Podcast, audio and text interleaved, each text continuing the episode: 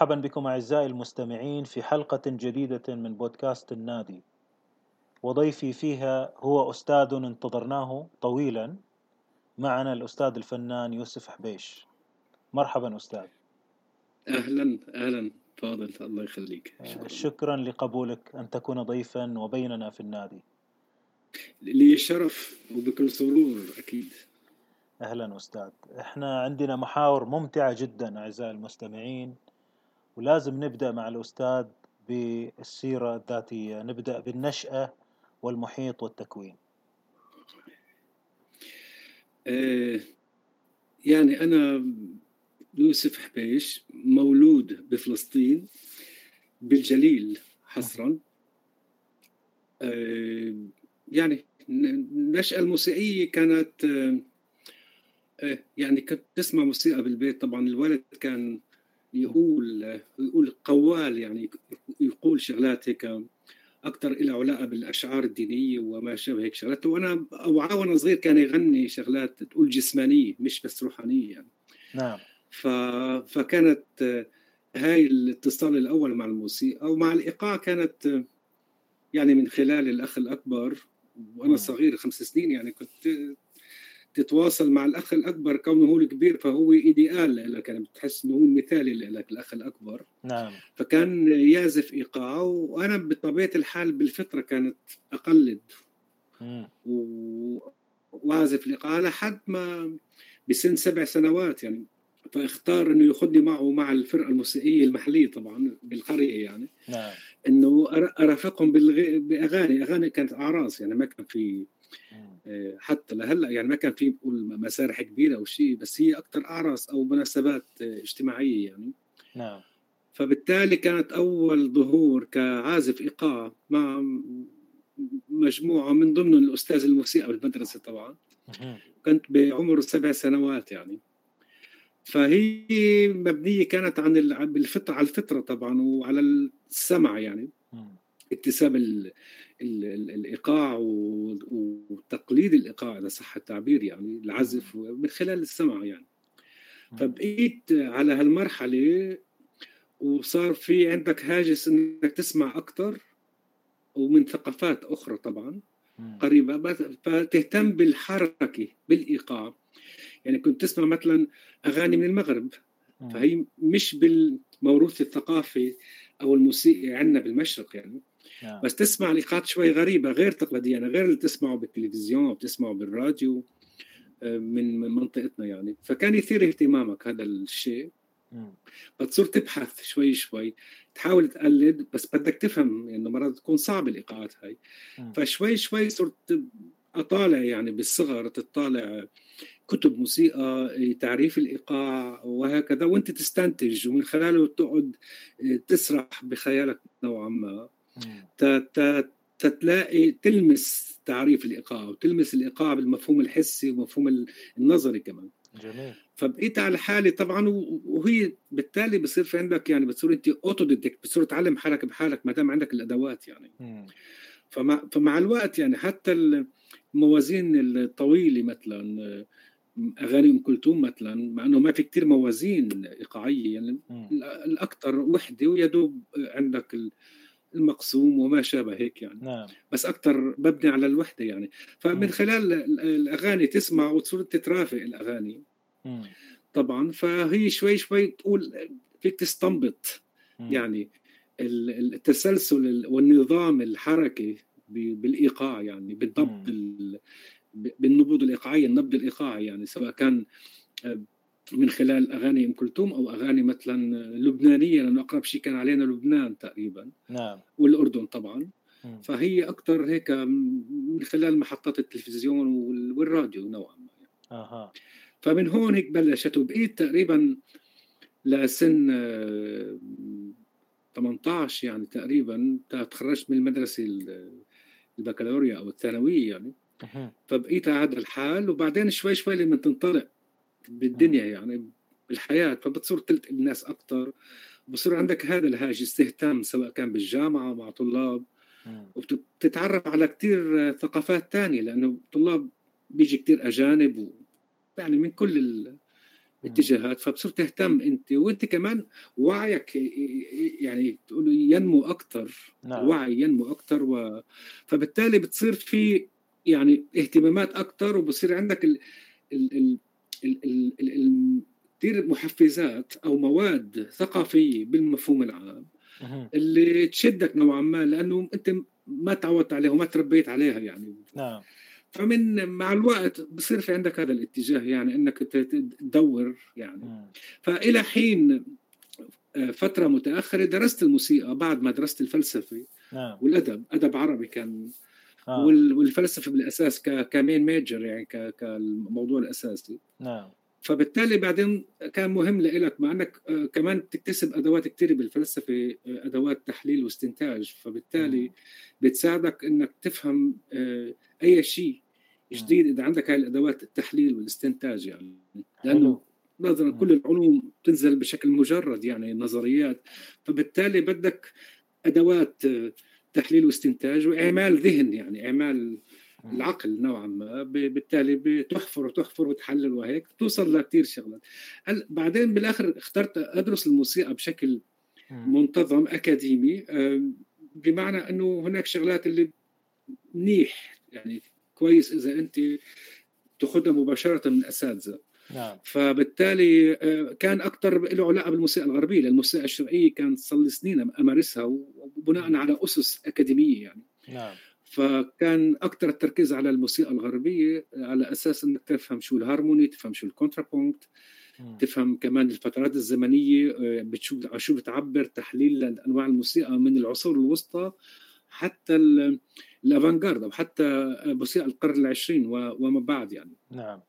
فبالتالي هيك يعني نوعا ما كان لابد حتى بشكل أخلاقي إنك تدخل وتنكشف بشكل منظم منتظم اكاديميا على عالم الموسيقى لأنه يعني انت بتقول في هناك هذا النوع من الموسيقى وهذا النوع بس الموسيقى هو عالم واحد وفيه كذا ألوان يعني وكل له له اسسه وله طبائعه وله المضامين تاعته يعني. بس إنما بالتالي أنت بتضلك بإطار شيء اللي يجمع اللي هو الموسيقى. نعم. ك ك كشيء له علاقة بعلم الصوت والصوت المنتظم وما شابه يعني المقامات والسلالم الموسيقية يعني. حلو جميل أستاذ. هذا بإيجاز يعني. نعم جميل. طيب الآن في تعلم فطري وأكيد في أساتذة ما قبل تعلم الموسيقى. سواء بأي طريقة علموك وفي التعلم الأكاديمي أو النظامي. خلينا شوية نقارن تجربتك الشخصية مع الأسلوب الفطري اللي تعلمت فيه والأسلوب آه، النظامي أو الأكاديمي.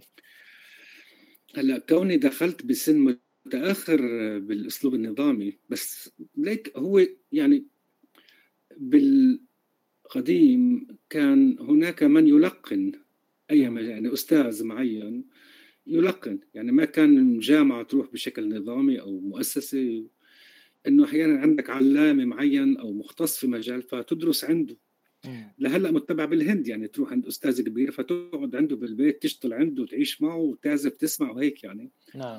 بس فهي هاي طريقه طريقة التلقين يعني يعني الشفهي أكثر وفي نفس الوقت هي ممارسة المضمون أو المجال يعني. وفي عندك التعليم النظامي طبعا بالجامعة هناك عديد من المواضيع اللي بتاخذ وقت معين. ومن خلال هذا الوقت المحدود المعين بدي يمرقوا لك كل هالمضامين وتختبر فيها وبالتالي بتاخذ إنك تباس يعني تمرق ولا ما بتمرق يعني. فهي نوعا ما بتكون مركزة أكثر متعددة نعم متعددة الجوانب يعني وفي كثير مواد طبعا بالجامعة أنت ما يعني في ضغط كثير يعني بس المفروض إنك يعني تتفضل هالشيء يعني نعم. فبالتالي آه، مش ضد أنا التعليم المنتظم بالعكس هو يعني هو خلاصه المجال وكل مضامين المجال بشكل جميل بإطار زمني محدود نوعا ما نعم. تتلقى هذا الشيء وهي شغلة كثير جميلة يعني إنه في توفير. للوقت وفي كمان أستاذ عندك اللي يشير ويصح يصلح ويصحح.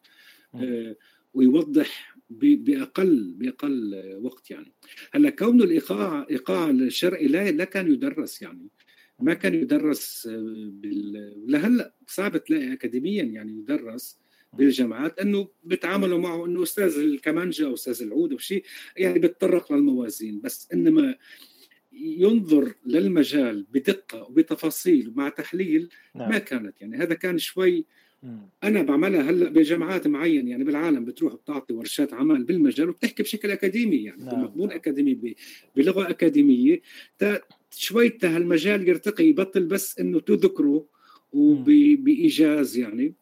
وكونه كمان لو فيك كونه المجال مجرد يعني يعني لغة الإيقاع هتضم وهتك يعني تضم تك هن. فكيف نعم. بدك من خلال المضامين الإيقاعية تلاقي مادة للتفكير أن تجد مادة للتفكير وتحلل فيها وتكون مادة خصبة مفتوحة اللي تتكلم على كذا مضامين يعني أكاديمية. صحيح. فهذا مهم لا هذا شأننا يعني هذا لأنك أنت بتروح لهالمجال وما بتتعاطى معه بشكل بس سطحي okay عندك هالإيقاع إنه عندك okay إيقاع مصمودي دم دم تك تك دم أو دم دم استك دم استك يعني ما بينتهي هون إيه. وفي سياق حركي وفي نبض نعم. وفي هذا النبض يعني هو أجزاء من هذا الإيقاع لها هاي الصبغة أجزاء الثانية لها هاي الصبغة بالحيوية وبالحركة.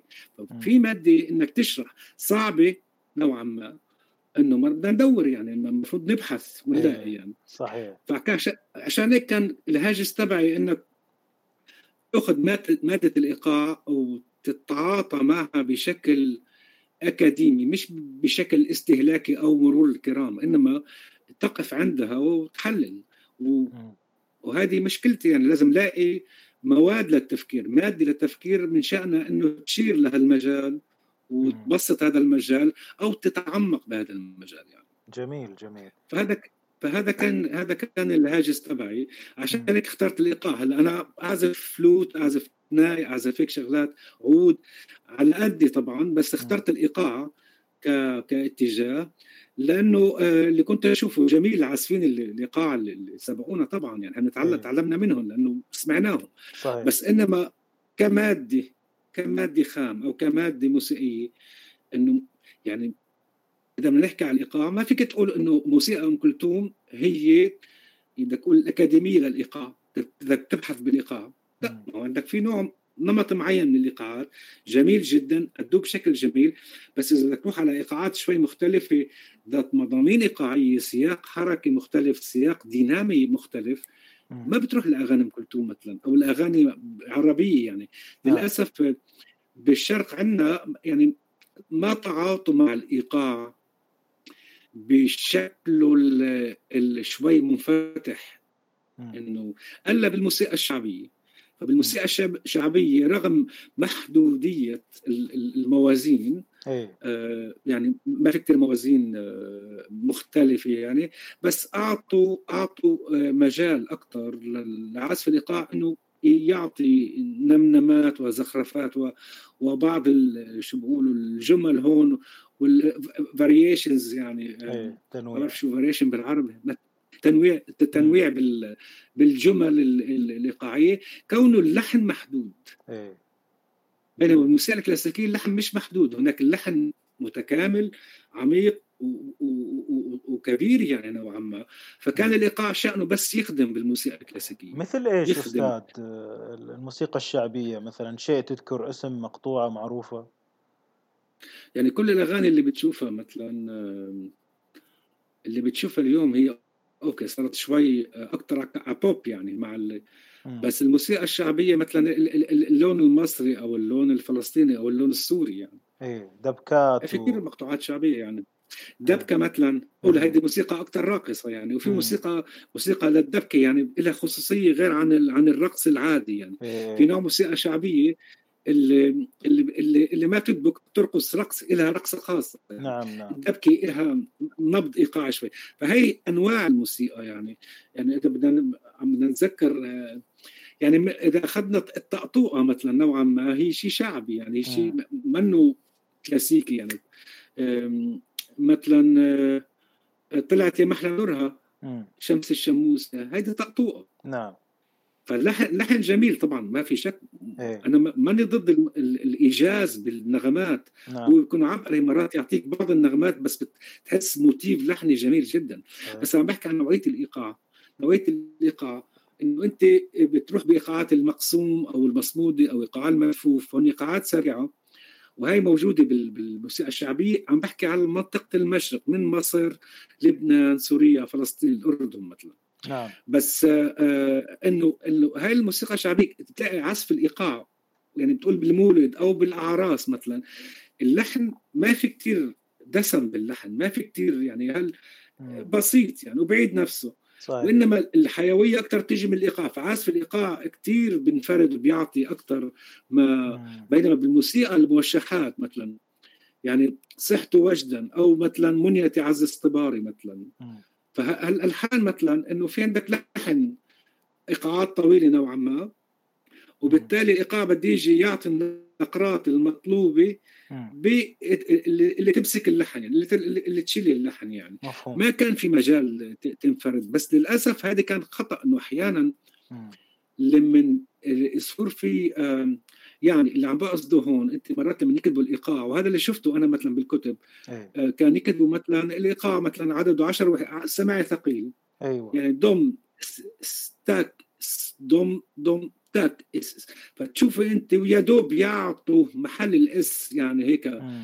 نقرات خفيفة على أساس إنه أوكي يعبيها يعبي يعني م. بس ما كان في كثير مثلا يكون فيه syncopation إيه. يعني أنت لاحظت بالكتاب موجود إنه عندك كيف ممكن الايقاع يتطور أو الجملة الايقاعيه إذا كانت م. ثلاثية الوحدات أو أكثر كيف بداخل الميزان الكبير كيف ممكن آه، آه، يتطور الايقاع بعدك بروحية الايقاع بالنبض الأساسي وإنما بالتالي ايد إيد اليسار بتروح باتجاه ثاني بالتعبير أو بالتفصيل نوعا ما وبالتالي بتصير تسمع الإيقاع نفسه بالحيز العام تبعه أو المجرد هو واضح موجود بس إنما في نمنمات أو في في بعض الزخرف إذا بتقول عنها زخرفات هي مش زخرفات هي بالعكس جاي تتوقع الإيقاع إنما تعطي يعني تطور نوعا ما جملة تابعه له تابعه للمصدر تبع الإيقاع. يا أستاذ يوسف يعني الفلسفة في الدم. لا هو الهدف إنك انك توصل تسلم. اي نعم. الهدف إنك توصل. لا إيه. الغاية من الفلسفة هو مش الفلسفة بذاتها يعجبني واصل الموضوع نعم. إنك إنك تستند إلى الفلسفة إنما هي أنت يعني أنت عم بتدور على شيء مرات غير موجود غير واضح. صح صحيح صحيح. وهذا شأن التعاطي الفلسفي الأمور ما فيها وضوح. إيه؟ تحكي بعموم. إيه؟ وفي نفس الوقت فيها إشكال مرات في شغلات آه، فيها إشكال. فتعالج ما فيها السلاسل نعم. فبالتالي بدك تتعاطى بطريقة فكرية معينة تستعمل أدوات اللي هي نوعا ما فلسفية. نعم.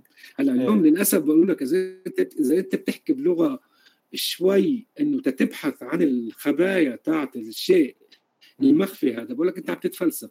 إيه. يعني مش مش مش قصدك تتفلسف أنت. ما عم تحكي على مضمون غريب منافي للمنطق العادي الكومن سنس يعني. لا لا جميل عم تحكي عم بتدور يعني أنت لما جيت شرحت الإيقاع وهل هذه زخارف إضافات أم من جنس الإيقاع؟ كلها طبعا راح نوصل لها بعد شوي في الحوار.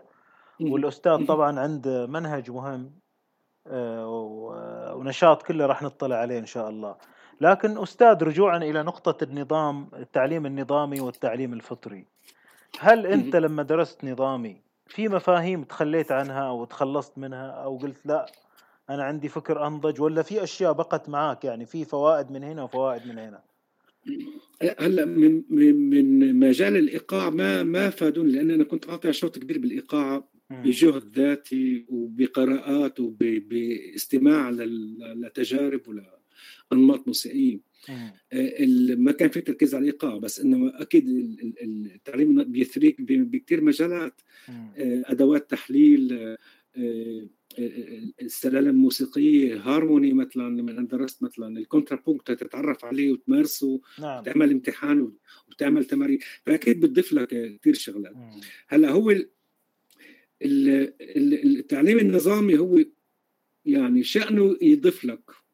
إذا كنت أنت متعلم قبل يعني مطلع على بعض الأمور لعله يضيف لك أقل يعني. بس بالنهاية دائما هي حالة صحية أنك تدرس. بس في نفس الوقت هو بيتطلب منك انضباط.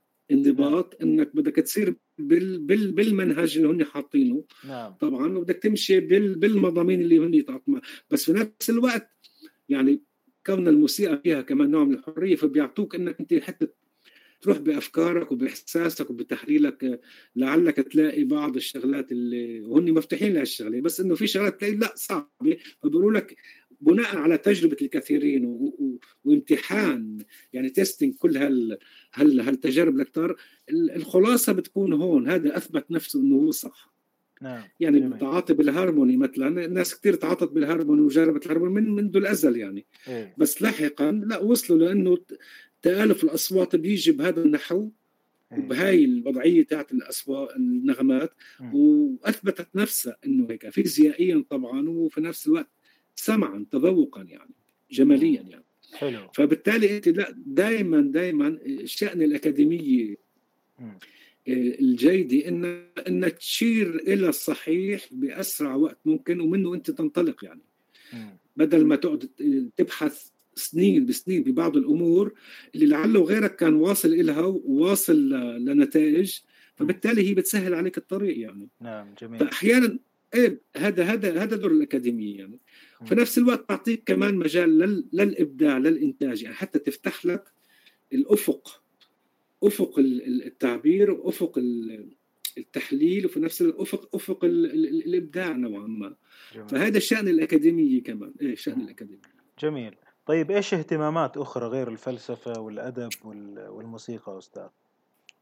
في اهتمامات تذكر في السيرة؟ حاليا حاليا في اهتمام شامل هو التأمل أكثر. نعم. التامل يعني إنه أحيانا ترجع لشغلات قديمة استقراءات ل- لشغلات أو ترجع على بعض الأمور القديمة وت- وتعود وكأنه تذوقها شوي يختلف مع العمر. و... فهي بصير عندك نضوج حتى نضوج فكري طبعا مع العمر كل إيه. إنسان. صحيح. وفي نضوج روحي كمان. أنا بشوف النضوج الروحي هو يعني هو الحالة ال- العاطفية وال- وال- وال- والمنتال بشكل عام. هذه شغله مهمة يعني. ف... فبالتالي بتصير تتذوقها بشكل ثاني أو تشوفها بشكل آخر يعني. جميل. جميل. طيب أستاذ أنت يعني لما درست الفلسفة والأدب أكيد كان لها انعكاس على إنتاجك الموسيقي. إيش ممكن نشوف أمثلة من هذا الجانب؟ هلا إذا أخذنا الفلسفه مدى تاثيرها على الإيقاع. هو هو التأثير على شخصيتك اولا والتأثير على إنه أنت في شغلة جميلة بالفلسفة إنه بتبطل أنت كميكانيزم أم، يتلقى ويرجع يعني.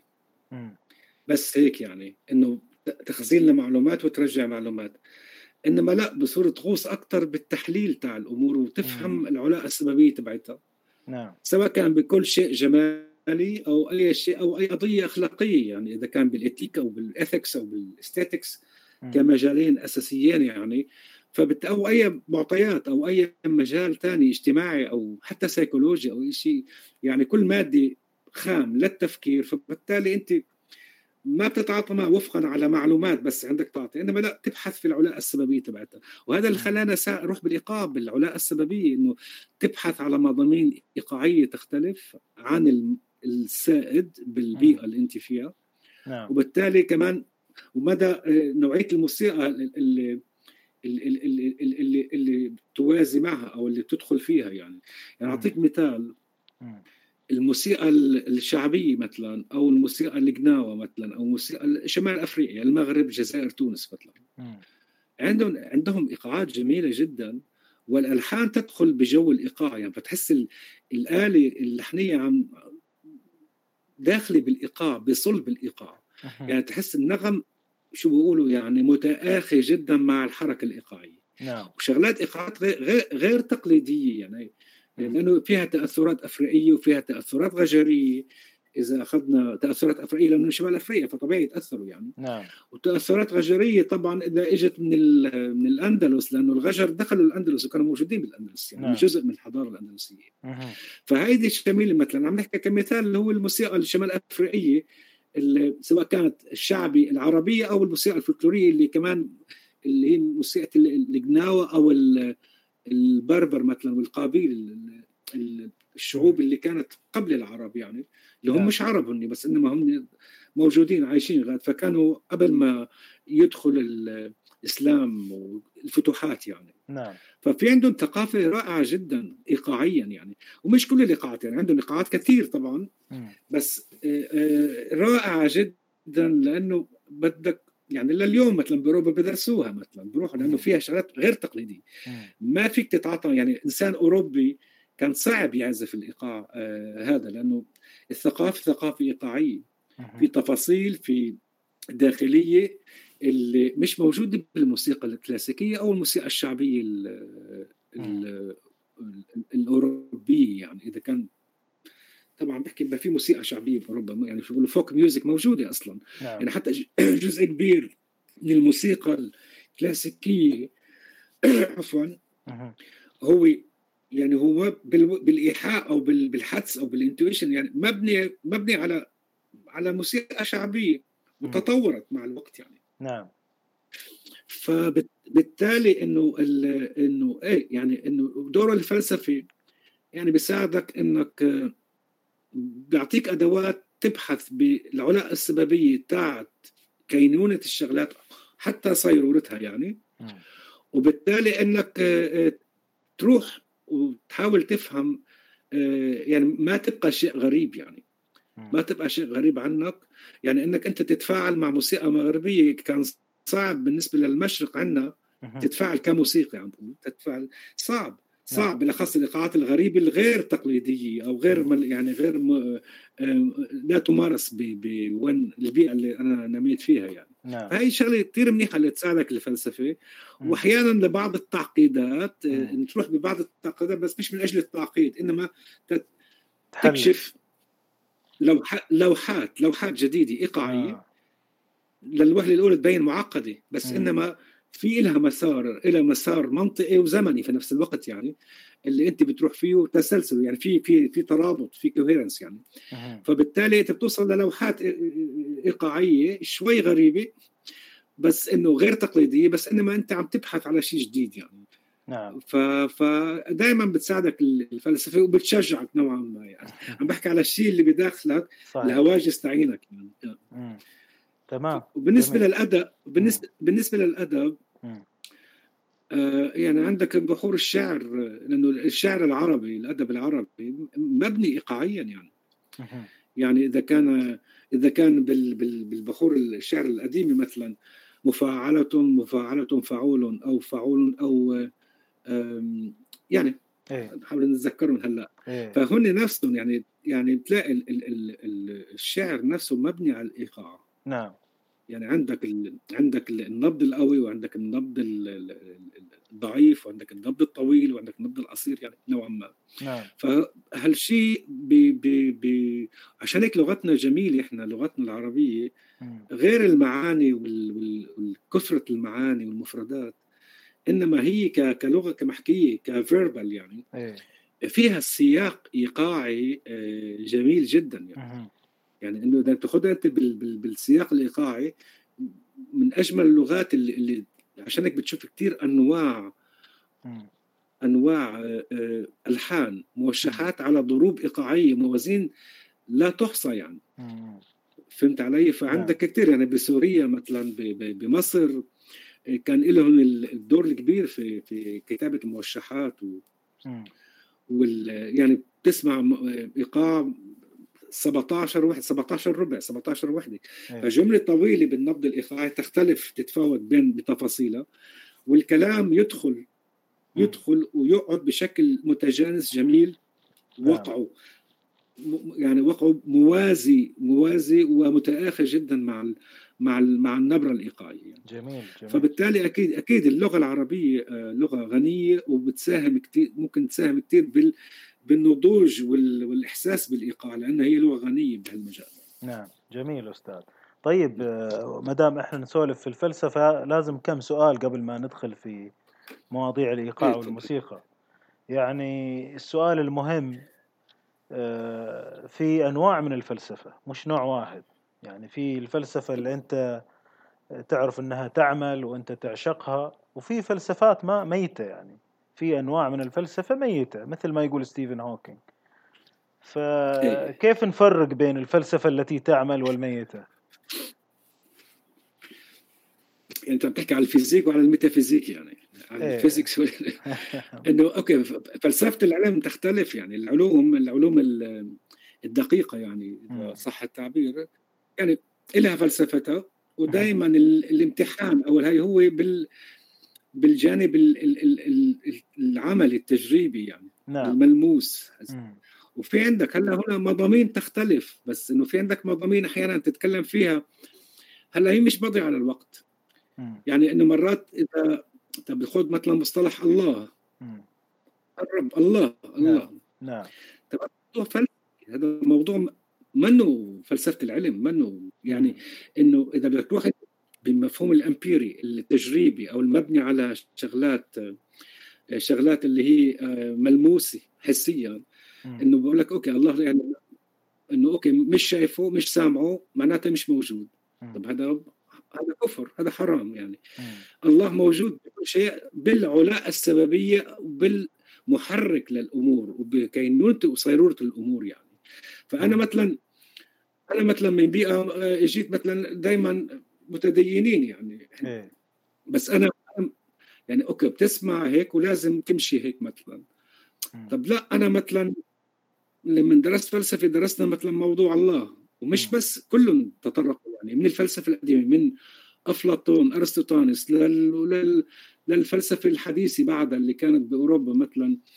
إذا اخذنا ديكارت شبينوزا مثلا الكل تعاطى مع موضوع الله. موجود بكل العالم لأنه الإنسان عم بيبحث لسبب وجوده لمعنى لوجوده فلا بد إنه يفكر بشيء. القديس اوغسطينوس حتى بالعصور الوسطى القديس اوغسطينوس مثلا كمان تعاطى مع ف ف آه، يعني من أجمل ما إنك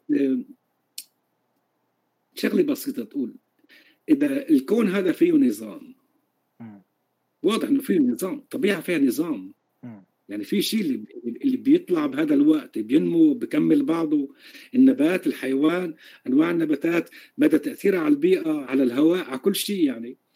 طيب ما دام في نظام وبموجب نظرية النظرية السببية يعني أو الفكر السببي أو الشيء اللي بتركز عليه ما لهذا النظام أن يحدث لوحده يعني؟ لابد من مسبب. يعني الأمور يعني هذه النظرية بالفلسفة إنه الشغلات ما بتصير لوحدها لابد من مسبب. نعم. يعني هالشيء ما ب... ما بيكون لوحده. ألا بعلم الغيب وبعلم ال... ما بعرف بعلم اللاهوت أو الدين بقول لك إنه أوكي الله قادر على كل شيء. رجعنا لل... للقدرية. يعني أنا ما بدي أحكي بشكل قدري أحكي بشكل شوي منطقي. فبالتالي إذا في نظام معين معناه لابد من منظم. هاي شغلة طبيعية. فهذا من هون من هذا البعد وبكفي يعني. إنك تفهم إنه في محرك نعم. لهذا الكون في محرك يعني في ما يؤدي بدك تعتبره الله بدك تعتبره بس إنه ما فيك تنكر هاي الشغلة لابد من مسبب يعني السبب والنتيجة النتيجة بتحدث لابد من سبب أو مسبب يعني. فهمت علي؟ نعم. فبالتالي من هون يعني إنه أنت بتعرف إنه في شيء ما بعد الأمور يعني أو أساس ما قبل الأمور محرك لهي الأمور يعني. فمن هون بتفهم إن موضوع الله موضوع هو موضوع يعني شأنه الديانات كلها مبنية العالم مبني عليه يعني بمعنى تيلاقوا معنى لحياتهم فبالتالي إذا بنروح بس بالعلم في ناس بالعلم بقول لك أنا لا لا أؤمن بالله لأنه مش ملموس قدامي يعني. هلأ أنا بقول لا لأنه فكريا بتقول لا إنه في شغلات اللي بتصير لابد من اللي بيجعلها تصير يعني لابد من مسبب يعني. أنا من هذا المنطلق يعني. أي. من هذا التعريف البسيط اللي هو أحد التعريف لوجود الله يعني. نعم. آه إنه إنه لابد من منظم لشيء اللي هو نوعا ما فيه انتظام يعني. طيب أستاذ. في كثير مواضيع. بس يعني... بدي أختم بشغلة. تفضل المواضيع اللي مرات ما فيها نتيجة ملموسة مش معناها إنه هي يعني ممكن نستغني عنها. لا هو ما كل شيء ما دام يخلق أو يخلق ماده للتفكير تعاطي بالمنطق إعمال ذهن حتى لو الموضوع هو بالسماء فوق بعيد يعني منه ملموس يعني شغلات بال فبت يعني يعني إنه بالتالي بالعكس هي شغلة صحية. حتى لو مواضيع اللي هي ما لها الركيزة أو الناتج أو المنتوج ال outcome يعني اللي هو شيء ملموس يعني. يعني بدك تصنع سيارة أوكي إنه في سيارة ما في سيارة بتقول إنه كل شيء ما بيزبط يعني ليش عم نعمل لا. ليك إذا بترجع أنت آه، أفلاطون وارسطوطاليس وهيروكلايتوس وبيتاغور بيتاغورس مثلا. فالناس هذول ما هذول كانوا بتأملاتهم. كانوا عايشين بتأملاتهم ويوصلوا لكثير مضامين فكرية. وهن قاعدين محلهم يعني. فبالتالي بالتأمل تبعهم وصلوا لكثير شغلات اللي ترجمتهم لما ترجموهم الدول العربية أو الدول الإسلامية ترجمت. صحيح. من ضمن آه، بدايه بداية المعتزلة كمان كان لهم دور يعني. إيه؟ أو اعتمدوهم يعني. فترجمت الفلسفة. بالتالي وبعدين أوروبا رجعت اخذتها من من المسلمين من العرب والمسلمين ترجمات المؤلفات اليونانية بناء عليها صح. التطور العلم يعني. يعني يعني إنه يعني ما فيك تقول أرسطوطانس كان يحكي هيك شغلات يعني إنه خلص زدت بالهواء يعني. ما هو أصلا كل الثورة الصناعية أو ثورة العلم أو فلسفة العلم مبنية على على على نمط التفكير هذا والمؤلفات اللي أو أو شو الموروث تبعه لها الفلسفة أم العلوم. الفلسفة هي أم العلوم. آه، ذكرنا هاي الشغلة آه، إيه. إنه بمعنى زمان كان الفيلسوف آه، فاضل هو تقريبا الملم بكل العلوم. عشان هيك كنت تلاقي زمان خذ ابن سينا جابر بن حيان خذ الكندي خذ الرازي خذ لاحقا بالعصور الوسطى ليوناردو ليوناردو دافنشي فكانوا ملمين بكذا مواضيع. نعم. أول شيء المن... المن... علم المنطق والطب والرياضيات. نعم. يعني انه ممكن تقول جزء من الرياضيات تخضع لجزء من المنطق اللي هو ال formal logic يعني. صحيح. فبالتالي لا أنا لا أجد آه، أي تعاطي فكري بأي موضوع حتى لو كان metaphysic يعني بتحكي ما بعد الطبيعة وشغلات غير ملموسة حسيا يعني. أنا لا أجد لا أجد إن هذا الشيء هو هباء يعني. إنما ينشط التفكير آه، آه، التأمل التحليل والاستنتاج. وإنما كل شيء أنا بس بقدر ألخصها كل شيء فيه مادي خام مادي للتفكير لاعمال الذهن فاهلا وسهلا بالعكس أنا لا لا استثنيها حتى لو ما طلعت مع شيء. بس إنما هي شغلة جدا جميلة وجدا آه، وافية وجدا صحية للتفكير. إذا اعتبرنا التفكير كنوع من الرياضة صحيح. للوجود يعني. جميل. هو الختام واضح جدا أستاذ. وأنا كان هدفي إن الفلسفة هي أدوات نافعة جدا لكثير من الموضوعات خصوصا في بداية أي موضوع أو في أعماقه أو حدوده البعيدة عن المتعارف. آه، بس كان هدفي آه، اللي أنت ختمت فيه ووضحت إن في بعض الأحيان بعض المواضيع تصبح عبارة عن ثرثرة على ثرثرة على ثرثرة. فما هو الجيد وما هو السيء؟ وأنت أحسنت في آه، الجواب على هذه النقطة في الأخير وضحتها جدا. نعم. أحسنت أستاذ. آه، طيب أستاذ أنت الفلسفة المعشوقة الأولى هي مجردة. وفيها أدوات نافعة جدا والآن استوضحنا هذا الشيء. وكذلك الإيقاع شيء مجرد يعني. أنت عندك ميل إلى التجريد. لا يعني هو مجرد لأنه بينزل بي بي بي بالأساس واحيانا فيه عدم الوضوح أو المباشر. ما نعم. فيه المباشرة يعني. نعم. يعني ما تنسى بالإيقاع أنت عم تتعاطى مع صوت مع حواسك وعم بتفعل حاسة ثانية اللي هي لها علاقة بالقياس الحركي الزمن. نعم. فأنت كأنك يعني أنت ما بس بتسمع أو حاسة معينة بتلمس وبالتالي آه، بتتفاعل مع نفسها ومع ما, ما يليها. لا. هو الإيقاع أنت يعني أنت حتى على المسرح أنت عم تسمع الأنغام وتفاصيل الأنغام وأنت ماشي بالإيقاع فدورك إنك تحافظ على النبض كنبض. من ناحيه من ناحية ديناميك يعني. في نفس الوقت تتعاطى مع الحركة يعني تتعاطى مع الزمن. كل الوقت يعني. في نفس الوقت كمان عندك جزء من تركيزك بال ظهور الأنغام اللحن حسيا نعم. بسمع بتفاوت بالقوة داينامكس يعني. نعم. فبدك تتفاعل معها بشكل بس إنما جزء كبير من كل تفكيرك بالوقت المعطى الحقيقي إنك تتعاطى مع الحركة. في ثبات بالحركة وفي الانضباط بالحركة فهمت علي؟ وفي شو بيقولوا؟ يعني تقول الانتظام الانتظام بالحركة نوعا ما إنك أنت مسيطر على التسلسل الزمني لكل النقرات الإيقاعية من من أجل يضل ثابت. كالعمارة كيف مبنيه يعني. نعم. إذا تتخيل أنت الأساسات بالعمارة تتحرك فممكن توقع العمارة. ففي ثبات معين. نعم. وفي اختيار النسب الصح لا تحمل العمارة. فما فيك تحط 20 عامود يحملوا عمارة اللي ممكن ثلاث أربع أو خمس أعمدة بيحملوها وبضلها أجمل يعني.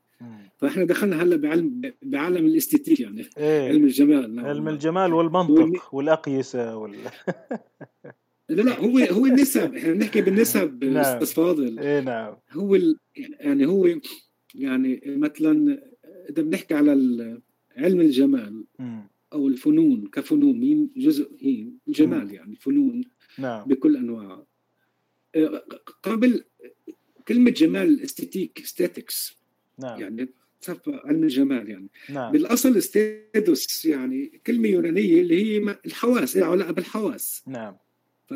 كل ما كان يلمس بالحواس كان يتعاطى مع الاستيدوس مثلا أو التعاطي مع المصطلح هذا يعني. لحد ما تحول إلى علم الجمال. م. فبالتالي شو علم الجمال؟ هو عمليا كل ما يلمس بالحواس بنسب متفاوتة مختلفة.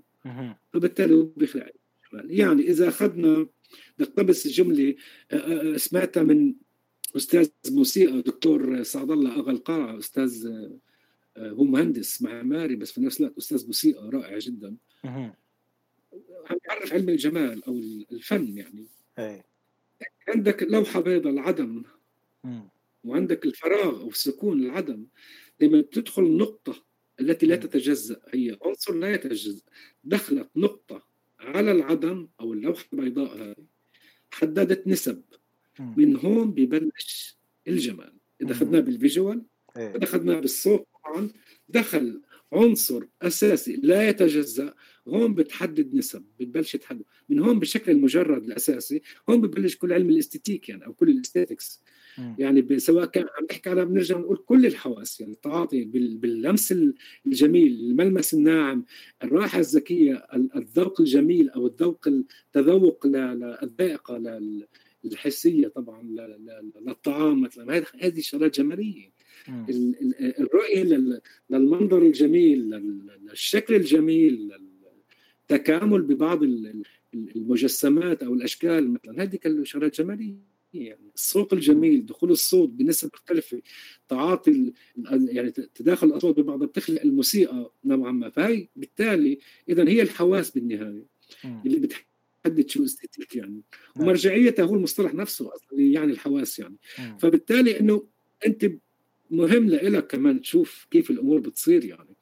من العدم لما تقول العدم يعني لا شيء فيصير شيء. لما يصير شيء فعمليا هل هل هالسيرورة جميل البروسيس جميل جدا إنك تتابع إنه وتشوف الأمور كيف بتتكون يعني. حلو. فبنظري شغلة جميلة إنك تتعاطى مع علم الجمال هو بالنهايه علم يعني بياخذ مجاله وحيزه ومضامينه طبعا. جميل أستاذ. فهي بالنسبة للفنون الفنون هي جزء من ال من ال من علم الجمال أو من مضامين الجمال يعني. حلو حلو. طيب الإيقاع الآن وتجريد الإيقاع يخليه يكون عابر للهويات أكثر من النغم لأن النغم ممكن تكشف إن هذا هويته كذا أو مكانه كذا. يمكن الإيقاع أكثر عبور للهويات أستاذ ولا وش رأيك؟ يعني هل هذا يحسب لها أم يحسب عليه؟ هلا الايقاعات ما دامت أساسية أساسية ب ب ب أو بمعنى بحمل النغم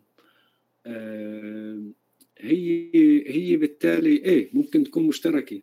يعني في مساحة تقاطع ما بين الثقافات جميعا يعني أحيانا تلاقي تجد مثلا إيقاعات نفس السياق الحركي. إنما النغمات الموسيقية والألحان تختلف لها نكهة تختلف مع إنه نفس الإيقاع. أسهل أسهل إنك من خلال الإيقاع إنك تطوع الإيقاع وإنه يدخل بهذا الإطار الثقافي أو هذا الإطار الثقافي بهي الثقافة أو هي الثقافة يعني. يعني أحيانا في أمثلة مثلا كثيره إنه بتسمع إيقاع مثلا اللي هو اللي يكرك مثلا إيقاع بالعراق وبأرمينيا وبتركيا أظن جزء من تركيا وكردستان. اللي هو ستة على على ثمانية مثلا. فنفس الإيقاع لما يتطور مع مفردات تابعة بالتسلسل وبالتطور تبعه المنطقي ولا زال هوية الإيقاع واضحة. تسمعه وكأنه فعلا يحاكي إيقاع مختلف إيقاع مختلف من جغرافيا بس إنما نفس نفس النبض يعني. اللي هي ايقاعات الايقاعات المغربية يعني.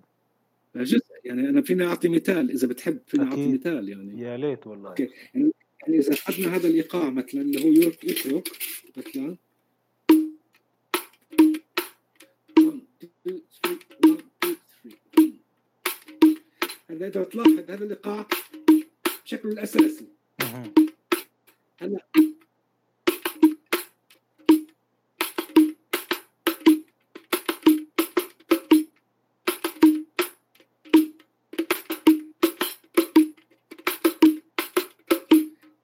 آخر جملة تقريبا هو جو هذا ايقاع مغربي أها هو اجين بعيده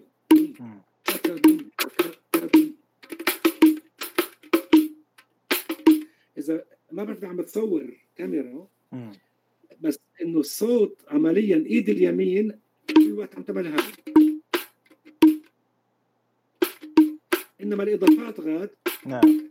بالإيد الضعيفة. نعم. هلا هذا الايقاع نفسه بالمغرب بيعزفوه وبيعزفوه مرات بإيد واحدة يعني خاص بالمزاهر بالطريقة المحمولة يعني. إيه.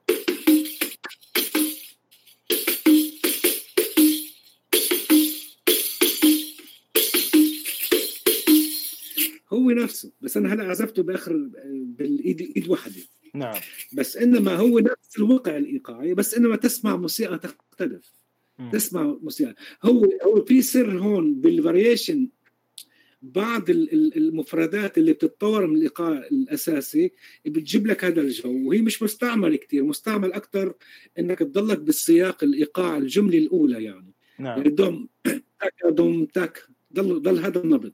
بس إذا دخلت أنت استعملت ال ال ال ال السكوت وطورته كسنكوب نوعا ما فبالتالي بيخلق هون صار شكل إيقاع شوي يختلف مع إنه بنفس اللحظة أنت عم تعزف الإيقاع الأساسي كل الوقت بإيد اليمين إنما الإضافات هي إجت بالإيد اليسار بس تخلق لون ثاني فبتسمع نوع موسيقى بالمغرب تختلف عن بالعراق مثلا بس إنما ركيزة واحدة اللي بتجمعهم هو الإيقاع. جميل. نفس الشيء كمان في بعض الايقاعات اللي بمنطقة شمال أفريقيا اللي تتناسب كثير مع مع الايقاعات الخليجية مثلا. بيقعدوا بشكل جميل يعني. بيقعدوا بشكل جميل. إنما تختلف أحيانا الآلات. الآلة كمان لها دور بتجسيد النبرة واللون المعين لهذا الايقاع اللون الالي وطبيعة الصوت اللي فيها بيلعب دور مرات. فبالتالي إنه بس إنما نرجع للي ذكرته أنت الإيقاعات ممكن تكون قواسم مشتركة للعديد من الثقافات الموسيقية المختلفة يعني. جميل جميل. يعني جميل. طيب إحنا دائما في تعريفنا البسيط للموسيقى أستاذ نقول إن الموسيقى صوت وزمن. وناس ناس يعني بتقول لك الزمن ده يمكن مش نص التعريف تتهاون فيه. هل أنت مع تنصيف النصيب بينهما ولا تشوف الإيقاع أكثر؟ يعني يعني بنرجع لموضوع التعريف الحسي للمجال الاستاتيك بنرجع للمجال.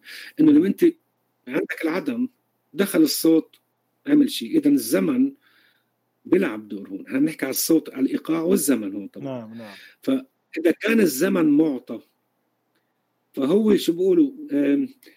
تحديد هذا الزمن وشو بيقولوا كمان طريقة نسجه أو إيه. الزمن المعطى بشكل م...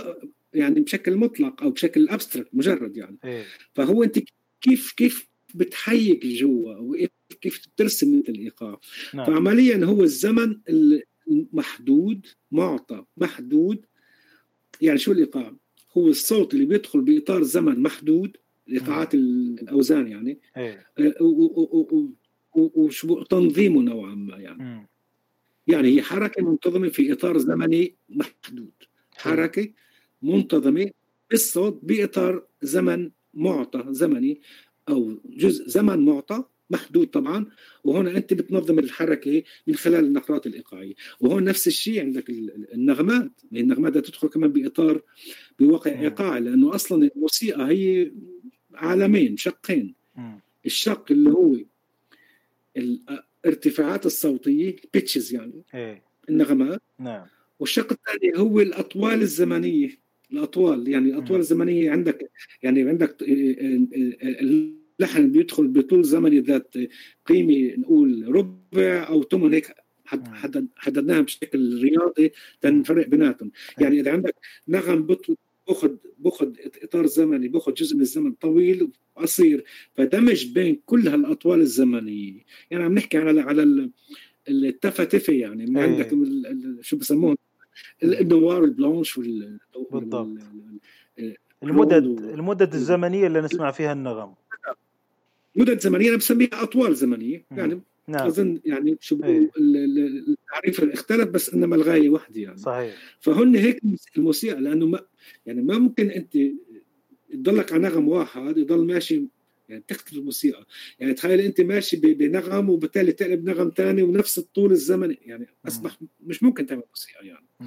فالاختلاف بالمدد الزمنيه والأطوال الزمنية اللي بصير بدخل بسياق النغم أو الارتفاعات الصوتية بالتالي بتجسد الموسيقى يعني. إنما كمان الإيقاعات الإيقاعات الأوزان الإيقاعية هي تدخل بشكل مختلف. هي يعني عندك مرات اللحن فيه نقول عندك جملة موسيقية فيها نقول عشر نقرات آه، عشر مدد زمنية وكل مدة زمنية معينة مختلفة عن الأخرى لها نغم فبتخلق جملة لحنية. فكل هل زمن المعطى أو العشر نقرات هذولا ممكن تحدد أنت يدخلوا بإطار ثلاث نقرات إيقاعية كأساس يمسكون كأساس تمسكهم يعني أنت مش بحاجة تعطي كل هاي التفاصيل. نعم. إنه بدك تعطي البداية طبعا الضم اللي هو النقر النبض العريض الأساسي وبالتالي اللي بيشكل البداية واللي اللي بيحتوي نوعا ما الجرافيتي إذا بتحس التجاذب يعني الطاقة. إيه. ف فبالتالي آه، هو البدايه وبالتالي أنت بالوسط أحيانا تحتاج نقرأ وبالنهاية تحتاج نقرأ. في محلات اللي وقع النغم هو بحددها نوعا ما بتحس إنه في نغمات ببعض يعني في ألحان تسلسل كذا نغمات. وفقا للمقام نعم. وفقا لل... بتلاقي في نغمات أساسية بتشد الطاقة لعندها أحيانا هي اللي بتكون مثلا تقول النغمة الأولى إذا كانت ركوز المقام عليها أو الغماز الليدنج توم مثلا أو إذا عندك النغمة الهارمونية نوعا ما رابعة أو خامسة فبالتالي هي نغمات أساسية. فهون بتحدد مرات هي بتستقطب برضه طاقة الإيقاع إنه يكون المرافق أو الحامل لهالجملة اللحنيه من عشر مدد زمنية عشر نغمات أحيانا ممكن تحملها بثلاث نقرات إيقاعية أو أحيانا نقرتين.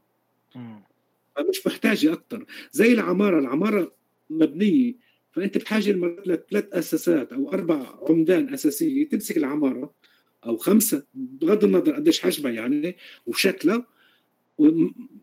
اجمل تكون إنه ساعتها أنت بتعطي مجال لكل التفاصيل الداخلية تظهر. في حين ما تحط عشرة أعمدة لمبنى اللي بيحتاج خمسة أعمدة بكون شوي يعني كثير هيك. فبالتالي ممكن يأثر على على الشكل طبيعي وعلى المضمون الجمالي تاع الشيء يعني. فبالتالي هو هذا دور الإيقاع هون أنت يحمل اللحن والمدد الزمنية الإيقاعية الداخلية تاعت اللحن يعني. بس كتعريف للإيقاع هو زي ما ذكرنا أنت قلنا إنه الإيقاع هو الصوت أو النبض اللي يدخل بإطار زمني محدود معطى يعني فهمت علي؟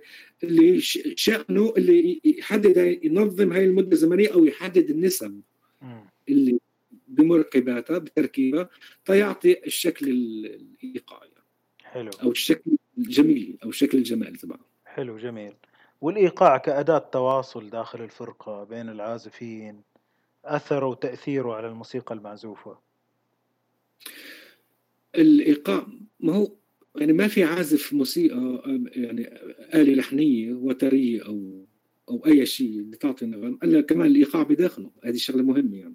سواء سواء الإيقاع التفاصيل الإيقاعية اللي بيدخل فيها اللحن وهي بتكون مفروضة عليه المدد الزمنية أو الإحساس العام بالنبض المنتظم. يعني إذا أنت ماشي على ميزان رباعي مثلا فأنت بتحس داخليا في شيء كنبض اللي بيعطيك الإحساس الأربعة رغم إنك عم تلعب تفاصيل داخلية كثيره فالعازف المنيح اللي أحيانا إنه الإيقاع بداخله. يعني حتى هو عم بيلعب كثير تفاصيل لحنية موقعة بالإيقاع داخليا إنما الإحساس العام بالوزن الإيقاع موجود. نعم. يعني عمليا داخليا بداخله الإطار الزمني مقسم بشكل إذا ما كان إحساس بالنبض نعم. مرات بيكون إحساس بالوزن. يعني الوزن هو مشان كانت نعرف في الإيقاع الميزان وفي الوزن. فمرات بصير في في اللي بيعتبر الوزن هو نفس الميزان وفي وفي والعكس يعني. مم. بس أنت تحدد أنت يعني عندك الميزان هو الشكل الإيقاع. نعم. يعني إذا اخذت ايقاع إيقاع الوحده الوحدة مثلا ثلاث نقرات مثلا. إيه. أو إيقاع الوحدة السائره نقول مثلا ضم تك تك هن ثلاث نقرات. إيه. الان بنظري أنا عرفته هذا الميزان. الوزن أربعة. أربع وحدات لأنه لأنه الإحساس باسفلي بدك تحس شو ال... هو إحساس زوجي سواء كان أخذته على اثنين أو أربعة اللي هو عدد شو بقولوا محطات أربع محطات الميزان الرباعي بده يكون ما فيك ما فيك تقول عنه خمسة. دخلنا بعالم ثاني هون. إيه. صار عم تركب يعني صار بوليمتريك هذه الشغله شوي غير صارت شوي شغلة متقدمة. إيه. بس إذا أنت ماشي على إيقاع مثلا على أربعة مثلا اللي هو مثلا هذا الإيقاع. 2 3 4 1 2 3 4 أنا بعده أربعة هون إيه. ما بعده اثنين لأنه إذا اثنين معناه بده يكون دوم تكا دوم تكا بمعنى النبض بيكون الضم والتك الأساسيين والكا هي جاي بالجزء الأخير بيجي. انعم نعم. بس إذا كان دوم نفس الزخم نفس القوه نفس النبرة يعني بعده أربعة. فانت عم تاس ثلاث نقرات بس عم بتعد أربعة. فهذا العد عند العازف الموسيقي يعني عم يعزف ألحان بيكون لا يغيب عن داخله عن إحساسه آه، كنبض داخلي. هذا هذا التقسيم. فدائما بيروح بهذا الإحساس يعني. هاي العلاقه هلا علاقه الايقاع آه، ما بين مع العازفين أحيانا آه، موسيقيا لما أنت تعمل حركة إيقاعية معينة الايقاع ماشي بس في حركة داخلية بالإيقاع ممكن تجيب تجيب العازف اللي إذا عم يرتجل طبعا. أو شيء يروح باتجاه ثاني يصير في نوع من التعبير يختلف للحن يعني برضه بالشكل الايقاعي ففي شيء مشترك بينك وبين بين يعني بالجاز مستعمل كثير بالموسيقى الارتجالية الموقعه بالايقاع آه، موجود كثير حتى الموسيقى المقامية. إنه فجأة أنت بتغير بال... بالتفاصيل الداخلية تاعت الايقاع ممكن تجيب العازف ليعطيه نوع من الإيحاء ل... ليروح باتجاه سياق لحني شوي يختلف أو بتفاصيل أكثر بتصير هيك بتصير تفاصيل زائد اللحن مرات هو بعده نفس تقول بس ممكن تصير زي نوع من ال heterophony. heterophony هو نفس النغمات بس بكثافة بتصير. ومرات في لبس في تعريف شو الهيتروفوني. نعم, نعم. يعني عندك ال polyphony عندك تعدد الأصوات. إيه. بس ال heterophony إنه أنت عمليا عندك ثلاث نغمات آه، ف إذا بدي أعطيك مثال أنا بعطيك مثال. يعني مثال هون. مثلا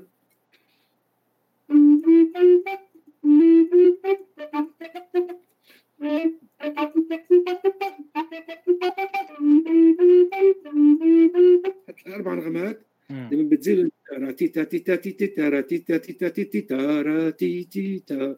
هن نفس النغمات. نعم. بس أنت عم بت شو بقولوا عم بتكثف آه، إيه. تفاصيل أكثر بس هو ك ك كأصوات أساسية هن نفس النغمه فهاي باللحن مرات بتصير إنه بيستعملوها كثير مثلا بالكمانجات بالعزف. مثلا بالموسيقى الأندلسية. التوشيات والمواد الموسيقية الأندلسية كانوا يستعملوا كثير الهيتروفوني يعني إنه عمليا اللحن واضح كذا نغمات بس بتحس إنه في كثير تفاصيل باللحن نفسه. تركيب آه مش مش طبقات بس إيه، يعني مش بوليفوني مش تعدد ولا هارموني تجانس تركيب. آه هو نفس بيصيروا بيركبوا على بعض يعني كده. يعني إذا عملت عندك مثلا آه، آه، أخذت من الدو للصول خمس نغمات مثلا. أخذتهم بواقع أربعة اخذت تأخذهم 10 يعني خمس نغمات. بتصير تعملهم أنت 10 نغمات 10 نغمات ب بواقع تمن مثلا. إيه. فهمت علي؟ فكل نغمه بتصير تنتين فهذا نوع من ال heterophony هذا بسموه أنا heteroph أنا هيك تعلمت بالجامعة يعني heterophony إيه. أو هيك فعمليا نفس اللحن بس بكتير تفاصيل إيقاعية بإطار اللحن نفسه جميل. عمليا بعد نفس اللحن بس كثير تفاصيل إيقاعية يعني جميل. تفاصيل إيقاعية إيقاعية بمعنى اللحن بدخوله بتفاصيل إيقاعية يعني مدد. زمنية زائدة نعم فهي بالأساس هيتروفوني جميل. فبالتالي إنه إنه ال ال ال وين كنا إحنا موضوع التواصل قيمة الإيقاع في داخل الفرقه تواصل الايقاعي مع وتأثيره وأثره عليهم. فهي بالتالي إنه مرات الحركه إيقاعية أو مرات تفاصيل إيقاعية عند اللي عم بيعزف آلة لحنية أو عازف الإيقاع ممكن بعض التفاصيل تتغير داخليا بتزيد أول شيء حيويه المقطوعة بتزيد الحراك ال dynamics نوعا ما. إذا مسمح لي استعمل مصطلح حراك ما بعرف شو dynamics بالعربي أنا بعرف إنه إيه. حراك. إيه. بعرف إذا في مصطلح ثاني. ف بالتالي آه، آه، كمان في عندك يعني هي قضية ال syncopation إنك تعمل بدل ما يكون الحركة ع وتيرة symmetric متناظرة كل الوقت في تناظر بالحركة بالتالي بصير في تفاوت. بتصير syncope يعني بتصير تشد بتشد أنت ال ال شو يعني ال syncope؟ يعني الكلمة اصلها سين انكوب ديل بالرأس يعني. إيه. اظن باللاتين إيه. يعني. نعم. بالألماني موجود Kopf يعني معناته الرأس. نعم. فعمليا شو syncope؟ أنت عندك آه، نقرة ونقرة جنبها. إذا بتشد الأولى يعني بتأخرها مش بتأخرها بتبكرها عملت توتر. صح. لأنه الأولى في لأنه هيك أنت عم بتشد عم بتشد بالثانيه ونفس الشيء إذا شديت الثانية عمليا قدمت الثانية لقدام فعمليا أنت بتصير تشد بالأولى فبتعمل هذا التوتر. فعمليا ببطل ببطل النقر على مستوى التقسيم الداخلي تبع المدة الزمنية المعطاة بالايقاع بمعنى إذا أنت ماشي أربعة أربعة أربعة ثمانية 1 2 3 4 1 فهمت علي؟ فعمليا إذا النقر بيجي على مستوى التقسيم م. الأساسي هون ما في سينكوب. بس إذا بتعمل مثلا 1 2 1 2 3 4 1 2 يعني 1 2 3 4 1 2 3 4 1 2 أنا عم شد نعم. بال عم بآخر النقرة الثانية. فهمت علي؟ نعم. فبالتالي بتخلق عندك آه، بتخلق عندك هذا التوتر. والسينكوب هو طبيعته إنه يخلق هذا التوتر بالحركة ويعطي جمالية. نعم. إي فأنت أنت وضحت السنكوب بشكل ممتاز بصراحة فنان يا أستاذ أكيد لا علميا هو هيك يعني. نعم. هو عمليا شو أنت أنت بتشد عمليا يعني تضغط أو بالتالي بتشد يعني جزء من الحركة لأن الحركة بمحلها الطبيعي سهل عادي. نعم. فأنت لما لما تشد الأولى أو الثانية أنت عمليا عم تمغط أو تشد اللي قبالها فبالتالي صح. تخلق توتر فصير في عندك عزم توتر يعني. نعم. فبالتالي بالتالي هون هلأ بموضوع دائما اليمنت الإيقاع له علاقة مرات بإعطاء الحدس أحيانا طبيعة التعبير الإيقاعي. نعم. كمان الصوت اللي عم ينتج من الآلة مرات بيعطيك إيحاء لا لا لا لا لا لأنك تطلع بلحن. نعم. يعني الايقاع لأنه الموسيقى العربية كثير مبنية مبنية برضه على الإيقاعات. يعني ممكن الأستاذ أحمد حكى عن الموضوع. إنه مبنية على الإيقاعات يعني. مرات إنه عندك منظومة إيقاع أو يعني إيقاع معين فأنت وفق النبض الإيقاعي والتفاوت بالتفاصيل الداخلية ما بين الإيقاعات المركبة الأساسية الاساسيه يعني والنبض القوي والضعيف هنا بيعطيك مجال إنك تدخل بعض النغمات اللي بتشكل موتيف لحني جميل وبالتالي من هون بتطلع الألحان. واحيانا طبيعة الآلة الإيقاع نفسه يعني تحمل المظهر أو البندير مع الصوت الدافي والعميق هذا فممكن يعطيك حالة معينة ديكا للحظة تأملية فبطلوع تدخل في مقام معين تعبيري اللي لأنه بيجيبك لإحساس القلب نوعا ما باللاوعي حتى يعني. بالوعي وباللاوعي. جميل. وبالتالي ممكن يأثر على نفسية البني آدم اللي يطلع بحدس معين يعني. مرات الفنان تطلع معه باللحظة اللحن مرات في بيقعد يخطط ما تطلع معه. صحيح. مرات إنه تشغيل الذهن بالتأليف مش دائما يعني في شغلات اللي بتطلع بالإحساس أو بعملية داخلية. يعني مش بالتالي منطقية عادية يعني. ربما منطق آخر نعتمده إحنا بداخلنا يعني أو شيء جهاز داخلنا. أنا بشوفها له علاقة بالروح البشرية لأنه في تركيبات غير يعني المنطق. إحنا دخلنا بموضوع ثاني يعني. فاللي بدي أقول لك إياه الايقاع له له الأس... له تاثير على الحراك على ال dynamics بشكل عام. له التأثير على ال... طبعا الميزان والثبات. والإيقاع كمان له تاثير مرات بال شو بيقولوا ال... إنك تلكش الموسيقى اللي قبالك بالتالي فبت بالتالي بصير التعبير الموسيقي من خلال جمل إيقاعية أو مفردات إيقاعية يختلف وهذا متبع كثير بموسيقى الجاز متبع كثير بالموسيقى الشعبية الموسيقى الشعبية يعني يعني بتلاقي مرات ماشيين بأغنية شعبية فجأة بتلاقيهم بالسلطنه فالإيقاع آه. بصير يعطي وعازف الناي أو المزمار بصير يطير مثلا نعم. هي هاي اللحظة جميلة مرات ب... لها علاقه بالطاقة اللي جاي من الحركه إذا كان في سنكوبات أو لا وإلى علاقة إلى علاقة كمان بالتفاصيل الايقاعيه الداخلية اللي ممكن تعطي آه، تشد الحيوية تاعت السياق اللحني يعني. فهون بتلاقي الإنسان بتلاقيه بصير شو بيقولوا يعني يتجلى يعني بعزفه. بصير نعم. بصير بصير شوي آه، ينتج أكثر وبصير في نوع من حيوية إيه، إيه. نشاط بالعزف وبالصوت وهذا من شأنه يزيد الأمور بجمالها يعني. صحيح ويأثر على الآخرين يصيبهم بالعدوى سواء الفرقة أو الجمهور طب أحيانا أحيانا بالضبط أحيانا بقول لك هو نقر معين ايقاعي syncope زيحهم محله بعدك بإطار الايقاعي خلق توتر خلق contrast معين هون نجي لل contrast يعني إيه. أجمل أجمل ما في علم الجمال والفنون هو ال contrast. صحيح. تباين. ال contrast شيء أساسي. آه تباين أو شيء تطلع تطلع عن التقليد وعن الثبات عن الثبات كل الوقت يعني بالداخل الحركة. فأنت إذا في contrast هنا يعني بتعطي شيء جميل. هي علاقه النسب مع بعض يعني. إذا في تناظر كل الوقت بصفي ممل إذا في تناظر. صح. أحيانا التنافر أو التوتر بين two elements يعني عنصرين بالداخل بداخل الجملة الموسيقية مثلا أو بالفن التشكيلي.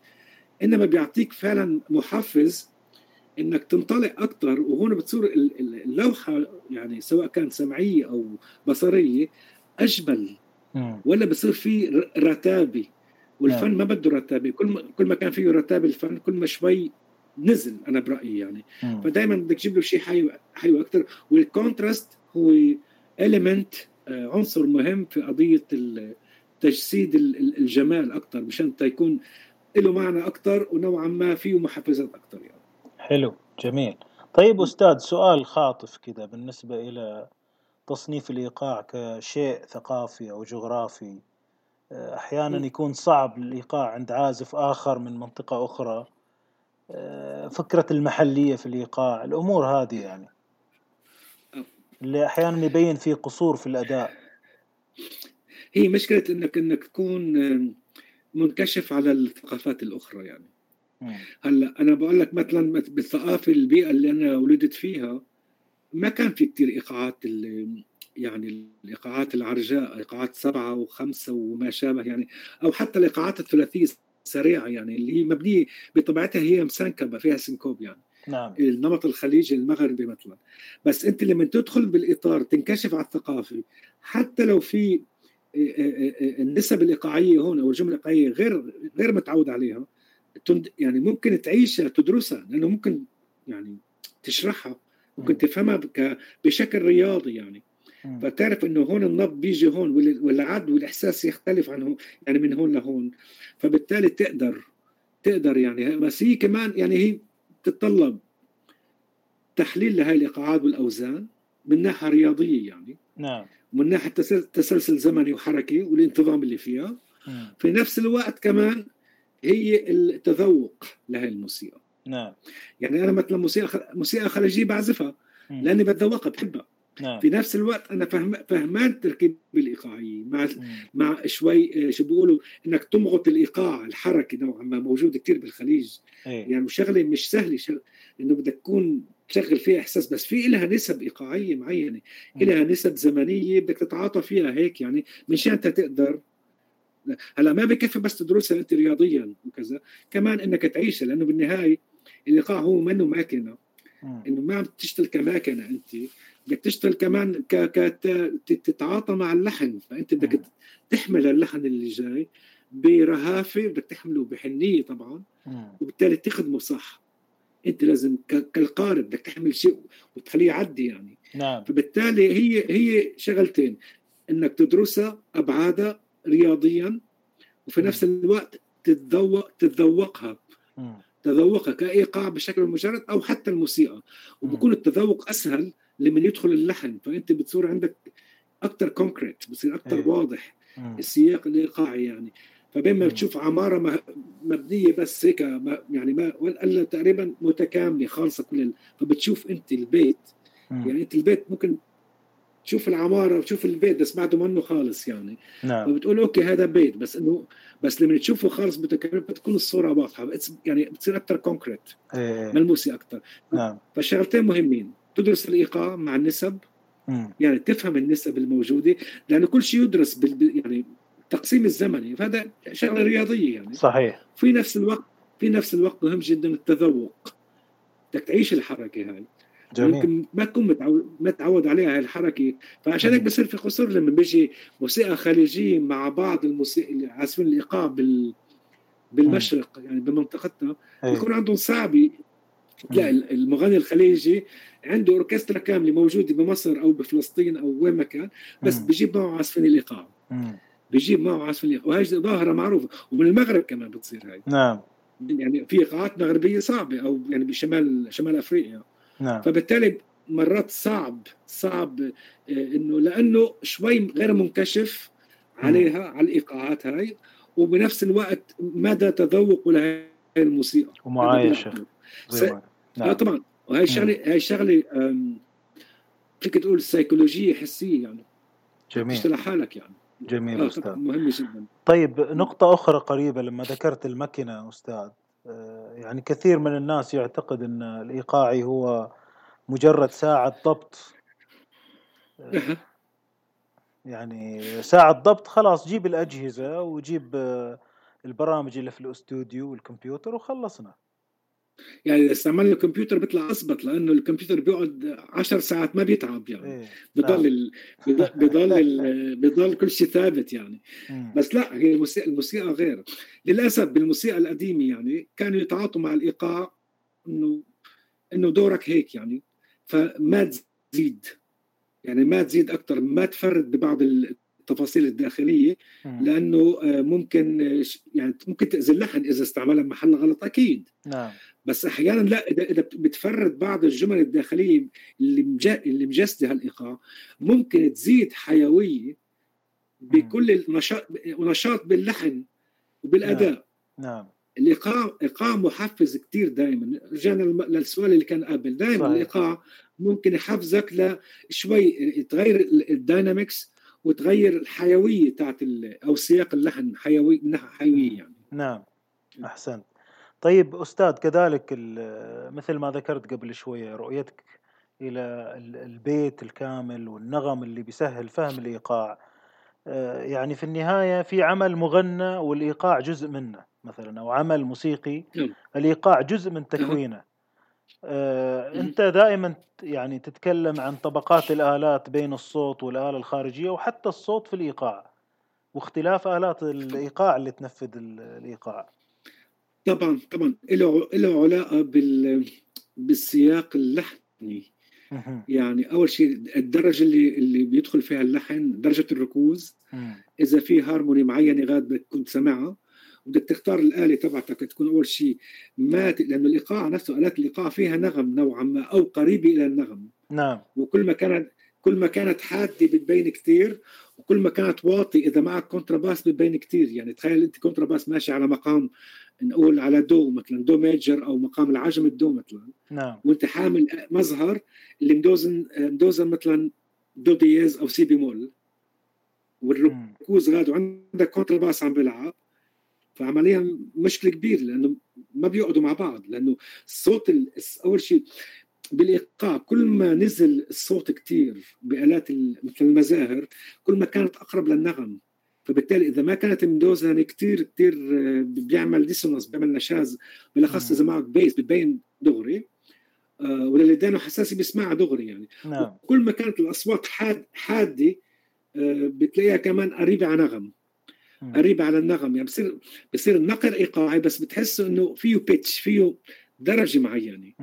ففي ناس بقول لك مش فارقة يعني. وفي ناس لا بركب بقول لك لا. وتجرب الفرق. يعني إذا أنت حتى الرق نفسه الرق اللي من دوزنه يعني إذا أنت ماشي على مقام مقام مقام الري مثلا بيات ري مثلا. فمرات تسمع أنت لأنه الرق في قريب على نغم فإذا أنت بدوزن دو يمكن يمشي الحال بس لما تحط أنت الري دوزان الرق قريب على الري فبتنسمع غير بصير فيها صفاء أكثر وفيها تجانس أكثر نعم. فهي على عازفين الايقاع مهم جدا إنك تدوزن آلتك قدر. الإمكان لأنه كل نقرة هي بين يعني إذا ما فيها صفاء بالذبذبات تعطيك النغم هي قريبة من النغم إذا بتركز فيها بتحس انه بتحس إنه قريبة عن النغم قريبة هذا النغم. فكان بالحري إذا كانت فعلا مدوزنه صح حسب النغم يعني. حتى لو ما عم تعطي نغم كامل بس هي قريبة عن النغم فهي أقرب للري فخليك بهذا الإطار. ما تعطي نغمة اللي شوي تكون قريبة على نغمة ثانية فبصير في شوي للي دانه حساسي اللي بيسمع تفاصيل الموسيقى بيقدر يكشفها دغري يعني. حلو. يعني في عندك موسيقيين عندك موسيقيين يعني عندي صديق pianist pianist شاب لبناني إلي معلوف مثلا. رائع. لأنه بيلعب بيانو وهارموني وجاز وكلاسيك وبيلعب مقام بالبيانو مرات. قدر الإمكان شو الآلة بتعطي. فلما يكون معك آلة أنت معه آلة ايقاع فدغري بينتبه اذا اذا إذا في نغمة دو دياز سواء بالضم أو بالتاك بكون حساس إلها فبيعرف بقول له بقول له غيرها دوزنها منيح. لأنه عم تعطي نقرة قريبة على على على نغمة عنده فما عم تقعد صح. يعني بالمقام ما عم تقعد صح بالسلم. ف... نعم. فكثير هيدي شغلة مهمة. هلأ طريقة العزف كيف تخدم الجملة الموسيقية؟ مرات بدك تكون مقل مقل جدا بالنقل لأنه اللحن سياق الإيقاع أو وقعه الإيقاعي. متكامل نوعا ما منك بحقيقة شأنك لأنه ما في حاجة تزيد عليه لأنه هو قادر يحمل نفسه وهو بدك تكون مينيمال نعم. ومرات مرات هو قادر يحمل نفسه بس في طاقة باللحن اللي ممكن تجذب أكثر بعد إيقاف بتحط كتير آلات معه. نعم. فهذه الشغلة لها علاقة بالمقام لها علاقة بالجملة وبالطريقة اللي بتنزل فيها الجملة. يعني إذا بتاخذ أنت جملة لحنية مثلا آه، حدا مثلا تركي كيف بيعزفها. أعطيها لإنسان عربي مرات بسياق تختلف ما إنه نفس النغمات. نعم. نفس النغمات يعني فهمت علي؟ إنه مرات يعني إنه شو بيقولوا؟ حتى المقام نفسه البيات يختلف من تركيا ل... لعنا من مصر يختلف مصر يختلف حتى النهواند يختلف. صحيح. شوي عن عن منطقة منطقة الشام. في بعض الكومات شوي بتكون مختلفة يعني بال... بالأخص بال... بال articulation في بعض النغمات اللي هي تحويلات يعني.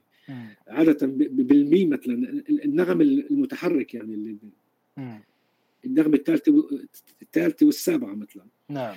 فمرات بتحس في كومات هون فهي بتغير اللون شوي يعني. ف ف فاللي اللي اللي بدي أقول لك إياه انه إنه الإيقاع مفروض يتجانس مع كل هاي الشغلات، الطريقة اللي عم تعزف فيها، النبرة اللي عم تعزف في nuance النبرة أصلا ال timbre تبع الأمور. إذا كان بزخم بقوة بتعلق كيف؟ إذا كان النغم مترابط فكيف بدك تتصرف معه؟ فهمت علي؟ نعم. فالايقاع بده يكون في نفس الوقت إذا صار في عندك كثير بالموسيقى العربية كثير modulation تغيير مقام أو لعب بالأجناس يعني. نعم. يعني تتغير جنس. أنت ماشي مثلا نكريز على الدو فجأة آه، قلب حجاز على ال على ال على الرابعة مثلا. نقول على الفا أو حجاز على الصول مثلا أيه. فارتكز على الصول لما تغير الجنس في لعبة الأجناس مهمة بالمقام الشرعي العربي يعني صحيح فأنت بدك تكون حساس بدك تكون حساس م. يعني بدك تكون حساس لأنه الطاقة بتتغير م. الطاقة بتتغير ال ال ال ال الجنس الثاني له خصوصية وله كاركتر فبدك نعم. تتعاطى معه أنت بالسياق الدينامي إذا معك آلات ثانية يعني بتستعمل مثلا صنج معي صنج أو جرس أو شيء دغري بيكون فتح اللحن دخل معه من أنا بستعملها مثلا الات كثير كاسيت مثلا. فبتغير يعني بدك تنعمل شيء بالإيقاع تا يتجانس أو يعيش الكاركتر الكاركترستكس أو شخصية الجنس اللي عم تشتغل معه. فهذا بيكون حساس له. بالإضافة زي ما قلت لك كمان طبيعة اللح... طبيعة الآلة. في نوع مقامات آه، أو سياق لحني هو المقام وهو السياق اللحني أو الجمله آه، فيها نوع من التأمل أو فيها نوع من هيك ثقيل يعني. تقول رزين نعم. مش كثير هيك. فهذا بتختار آلة اللي تتناسب مع التعبير يعني. مم. يعني مرات تختار مثلا آلة اللي فيها باس أكثر فكله له كله له دور يعني. صحيح. وإذا عندك في تغيير مقا... تغيير تغيير أجناس فبدك تتعامل أنت تقنيا آه، بدك تخفي الصوت اللي بآلة الإيقاع اللي ممكن يتضارب آه، مع ال مع ال يعني فرضا أنت أنت ماشي أنت ماشي مثلا راس دو مثلا. وفجأة وفجأة قلب بنقول آه، نقول عجم فا. فبالتالي أنت هون أنت بدك تحاول تتجنب نغمة الدو هاي اللي على آلة الإيقاع إذا كتير واضحة. إيه. بمعنى ما تضرب. لأنه يمكن يعطي هو يعطي الفال قرار عنده. فشوي بدك بدك تكون حساس بهي الشغلات يعني بمعنى سلوك المقام سلوك اللحن سلوك اللحن الإيقاع بده يسلك آه، وفقا لهي المتغيرات أو لهي التغيرات يعني. حلو, حلو. فنوع الآلة مم. نوع الآلة وطبيعه طبيعة الفريزنج الجملة. الجملة اللي بأي سياق وباي بأي حركة وبأي حيوية عم تشتغل. فكله بده يلعب دور هذا. فهون بيجي سلوك الإيقاع ودوره مع بالتعاطي مع المقام يعني. حلو حلو. ولا بت... فهي بتبين كثير من آه، شي يوم بكون حلقة أنا وأحمد. إيه. إذا صح لك فممكن نعطي نماذج مع بعض إن شاء الله. اللي هو فهي ممكن تكون حتى حي بشكل حي فبتسمعها بشكل حي إنه كيف الإيقاع بيسلك هون. إن شاء الله إحنا موعودين. آه، مع الأستاذ أحمد الخطيب والأستاذ يوسف حبيش في لقاء يجمع الاثنين. بكل سرور. ف... وأنت بيكون هو هون عندي بفرنسا وأنا بالسويد فينا فينا نرتبها يعني. تمام. آه، شيء بالشيء يذكر أستاذ يعني آه الآن الإيقاع خلينا نقارنه كده ولو بشكل خاطف. الآلة الإيقاعية مع الصوت كآلة مع الآلات السحب مع آلات النقر كجزء من آه، من العازف. كقرب وبعد يعني. كيف تشوفه؟ لك بالنهاية آلات النقر بطبيعة الحال فيها الأتاك فيها فيها فيها الإيقاع. لما أنت تسمع عود أنت عم تسمع النغم بس أنت عم تسمع الإيقاع بشكل واضح. نعم. لأنه في نقر. نعم. منفصل. آلات المد أو السحب أقل. يعني الإيقاع يعني ممكن العود يمسك يحمل جملة إيقاعية. آه جملة لحنية بس موقعة ايقاعيا. نعم. واضحة لأنه طبيعة آله آلته بتعطيها بنفس الوقت. بس الناي مش ما بيقدر إلا إذا عزف متقطع. نعم. فهمت علي؟ أو إذا عزف نقول متواصل. كله مرت... اللحن يعني لقاته مرتبط مع بعضه. أي نعم. بس بالتالي متعب لأنه متعب لأنه الآلة طبيعتها هي مد. فالإيقاع بيسلك بشكل ثاني مع هاي الآلة في حذر يعني. نعم. ومع العود آه، برضه في حذر. يعني في حذر تجاه الآلات المد. إنك تثبت تساعده على إيجاد الواقع النبض يعني. ومع العود بدك تكون بحذر إنه ما ما في حاجة تساعده زي الآلات المد. بدك تكون حساس تجاهه لأنه هو كمان قادر يشيل نفسه ايقاعيا. حلو. لأنه هي آلة فيها إيقاع. يعني حتى البيانو مثلا مع كل الهارموني هو آلة إيقاع. بيعتمدوه كآلة طبعا. موسيقية هارمونية إيق... إيقاعية طبعا البيانو لأنه نقر. صحيح صحيح. فهمت علي؟ فهون بيلعب دور. فبدك بدك تفعل حساسية معينة أه تقول الحساسيه هيك ملموسة بالتعاطي يعني sensibility أكثر تقول مش sensitivity sensibility مع ال مع ال مع ال مع الآلة اللي قبالك يعني. حلو حلو. ف آه زي الصوت الصوت البشري يعني كمان لما يمد الصوت. المد شوي شوي بتكون حساس معه بوضوح أكثر يعني بدك تكون إنه okay في محلات مش مسألة تخفف ال intensity يعني بس لا بدك تكون في آه بدك تكون النقر الإيقاعي بده يكون في محله. في محله. محله المطلوب يكون وما تزيح كثير لأنه ممكن يخلق بلبلة مع اللو مع, مع الدور اللي عم بيأديه هو لأنه هو منه قادر يشيل نفسه ايقاعيا يعني. طبيعة آله آلته ما بتشيل نفسها ايقاعيا إنما نعم. العود والبزق والجيتار شوي غير البيانو غير الأكورديون فيه كمان كآلة acoustic جميلة جدا melodic كامل إيقاع بيقدر يعطيك و harmonic في نفس الوقت يعني عنده هاي ثلاث شغلات آه، زي الجيتار نفس الشيء يعني بس ال ال ال أنا بحس الأكورديون melodic أكثر من الجيتار لأنه بيقدر الصوت شو بيقولوا سحب أيه. ممتد كل الوقت. الجيتار ما مش ممتد يعني. حلو. فهذه إلى إلى علاقة طبعا إلى علاقة يعني سلوك ضابط الإيقاع أو عزف الإيقاع لازم يكون حساس تجاه أي آلة وهو عم بيعزف. حلو. يعني تجاه تجاه الموسيقى وتجاه المضمون كمان. بتعلق شو المضمون يعني. حلو. انت الآن أستاذ يعني شايف خير يعني شايف إيقاعات كثيرة ومجرب و... وتستوعبها بشكلها النظري والعملي والمعايشة. كيف الآن تنظر للتراث؟ يعني من ناحية كم الإيقاعات الموجودة وأشكالها؟ يعني من ناحية التعصب إن الإيقاع لابد أن يبقى بشكل معين أو إن إحنا نكون مرنين في التناول والتطوير في نفس الوقت. انت عم تقول على التراث لما تقول تراث آه، انت عم تقصد الشيء الشعبي يعني. يعني موشحاتنا سماعياتنا بشارفنا أغانينا. أوكي اذا اذا اذا هي ريبرتوارنا يعني. آه okay. طبعا لا أنا مرات بقول لك على التراث والشغلات الشعبية مرات بقول لك هون شوي غير يختلف نعم. يعني. بس إذا بتأخذ التراث أو الموروث الثقافي العام من ضمن الموسيقى الكلاسيكية يعني العربية. ومع الشعبي بعد أستاذ ضيف مع الشعبي. أكيد okay. هلأ آه بالعكس أنا يعني كمضمون موسيقي واضح أبعاده. الألحان واضحة. انما مرات طريقة الأداء فهي تأدت بشكل معين. جميل جدا.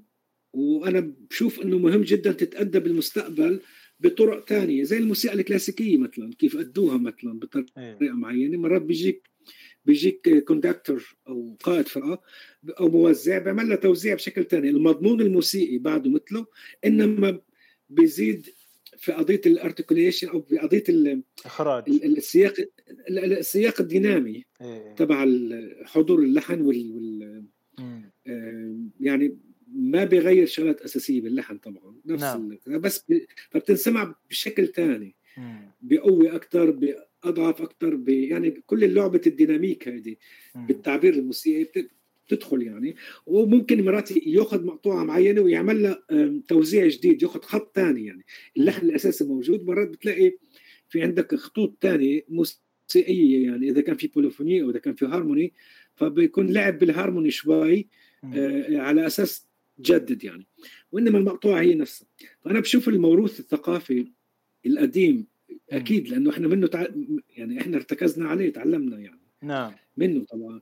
بس آه، مهم بس مهم في نفس الوقت إذا كان عندك حاجة للتغيير وفي في جعبتك ما يقال أهلا وسهلا بس إذا ما في ما يقال آه، ما ما يكون في تجني على اللحن الأساسي. جميل جميل.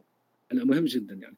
يعني إذا أنا باخذ مثلا مقطوعة مثلا لعبد الوهاب وبنعمل لها توزيع شوي جديد. اللحن الموتيف اللحني الأساسي موجود النغمات الأساسية موجودة إنما في بعض تأويلات لبعض الجمل إيه، شوية آه، لازمات هون أو شوية تغير بال, بال, بال في بعض يعني إذا عملت خط ثاني عليه فبنسمع بشكل ثاني بس إنما ما ينزع الأصل اللي فيه. وشو الأوريجيناليتي يعني. إيه. ال originality مهم لأنه هو وجد هيك وفي نفس الوقت ال authenticity يعني ما فيك تنزعهم بمعنى إنه بس بدك تجرب يعني. مرات يعني بسمع اليوم واحد بياخذ أغنية لأم كلثوم وفجأة بيكون عملها بشكل نشازات يعني إنه هذا شيء modern يعني. إيه, إيه. مع electronics وبيعمل شيء نشازة. هذا تجني يعني. هذا تجني وأنا برأيي لازم يحطوا لجنة تحاكم الناس على الموضوع هذا يعني. حلو حلو. تحاكم الناس ما, ما لازم هيك. هلا يعني... الايقاعات ايقاعات أنا بس بما الموروث الثقافي بالموسيقى الشعبية ليك آه اللي انوجد قبل سواء كان كموسيقى شعبية أو كألحان آه، آه، شوي جادة أكثر هو أجمل الأشياء. يعني حتى الفلكلور أنا نعم. بشوف لو لو منه جميل ما صمد ما بقي بالذاكره يعني صحيح. فالحان بسيطة يعني تخيل أنت مثلا على دلعونة مثلا أغنية الدلعونة دبكة إيه. مثلا. نعم. اللي موجوده بفلسطين لبنان سوريا. هلأ بقولوا بفلسطين بس مش مهم يعني هي المنطقة واحدة بالنسبة لي يعني. نعم. فصار في مع الوقت تطورت ولا زالت موجودة يعني وتطورت بأشكال كثيره الايقاع الايقاع هو الأساس فاللحم مرات بدل ما يكون متصاعد يبدأ من فوق وينزل. بس يعني فهمت علي؟ يعني أعطيك مثال صغير. مثلا ليك. هذا هذا لحم مثلا.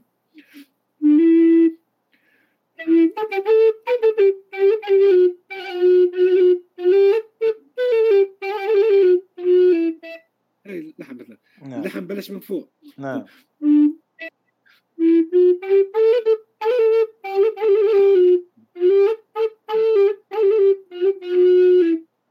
بلش من تحت اللحم. نعم. مع إنه نفس الايقاع بعده نفس الايقاع بس اللحم بيتغير. فبصير في عندك تدخلات ببعض الألحان وانه آه، آه، آه، شعبية فبتتغير بتتأول هون. بالنهاية موسيقى شعبية اللي بتعطي فرح وشغلة جميلة للناس. ف...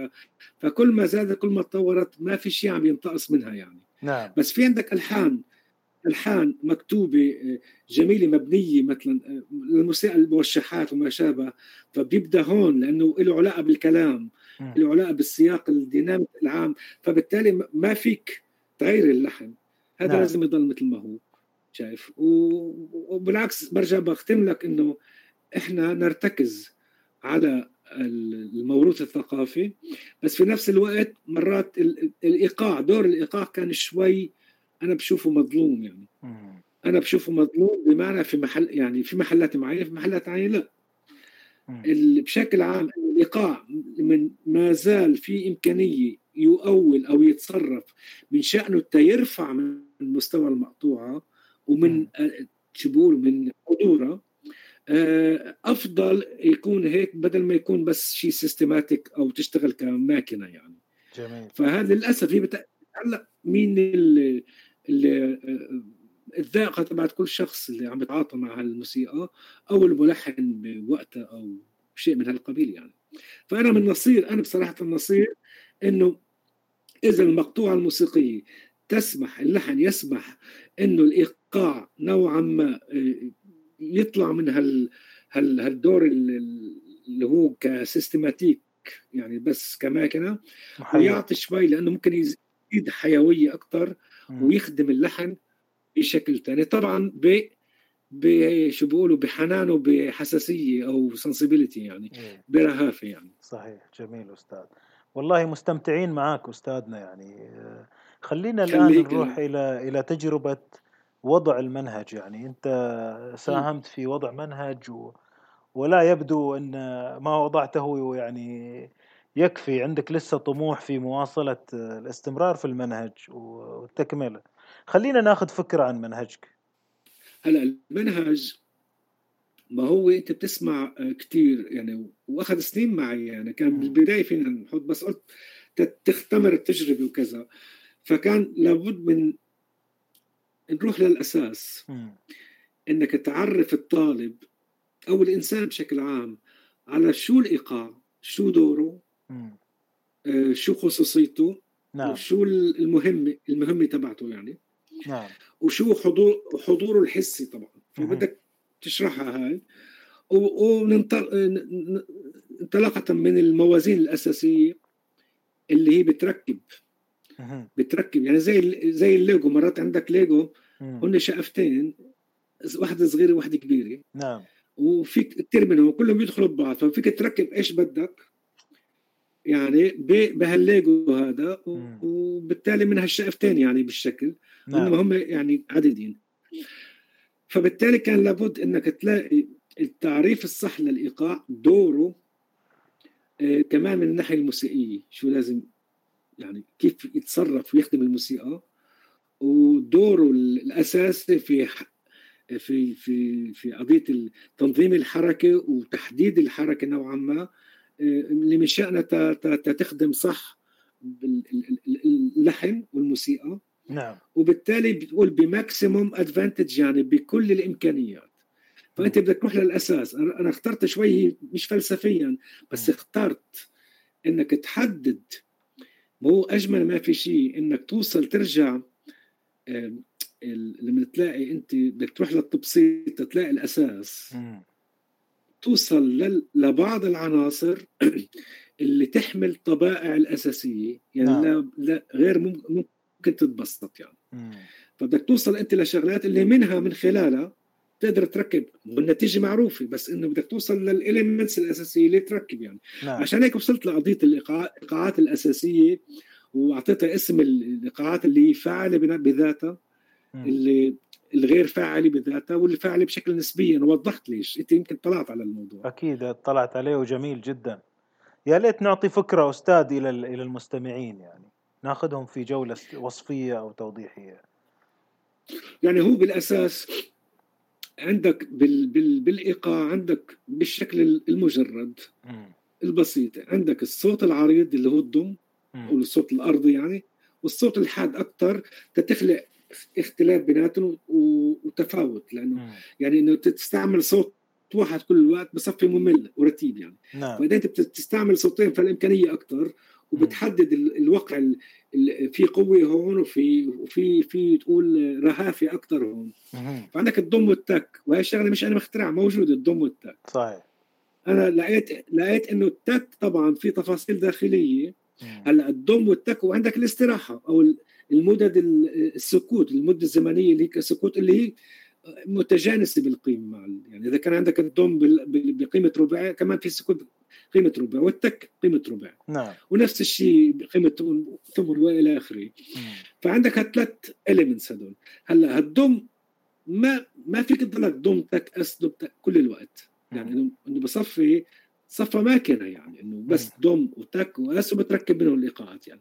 يعني الضم ضم تك دم ستك الاسم لا تلفظ يعني هو سكوت أيه. دم دم تك دم تك دم كل الوقت نعم. بصفي برضه رتيب فكان لابد تلاقي طريقة إنه التك الدم يتطور مشان تعطي تفاصيل أكثر تزيد حيوية وتعطي شكل مختلف يعني وفاريشنز يعني جمل أو مفردات لهذا الإيقاع إذا أخذنا الضم والتك والأس اللي هي الأساسيات بتركيب الميزان كان لابد إنك تأخذ إنه هن يتطوروا بإطار الفئة التاء اللي بعدها. يعني إذا كانوا مكتوبين بالارباع فيتطوروا بالأثمان وممكن يتطوروا بال بال كمان وحدات ال double croche اللي على 16 مثلا تعطي أكثر تفاصيل. نعم. بس طبعا كلها بدها يكون لها سياق بالهاي فكان لابد من انه الضم تتحول لكا والتك لكا والأس لاسكا نعم. يعني دوم يعني هي إذا أخذنا دوم إس تاك دوم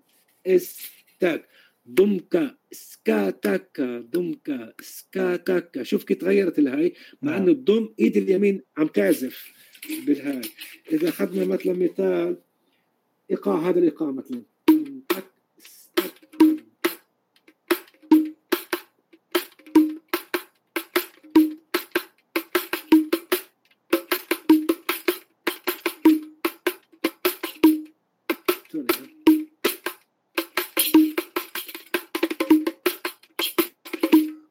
تقدر تطور لفئه ثالثة لمتغير يعني كمان متغير. نعم. أنا أخذت الإيقاع اللي هو أنا برأيي هذا الكراشي الأساسي اللي هو متبع بباكستان كثير لأنه شوف مصدره من غاد. عندنا بيستعملوا كراتشي يبدأ مش بالضم بالنقر اللي بعدها تك استك دم بس هو الأساس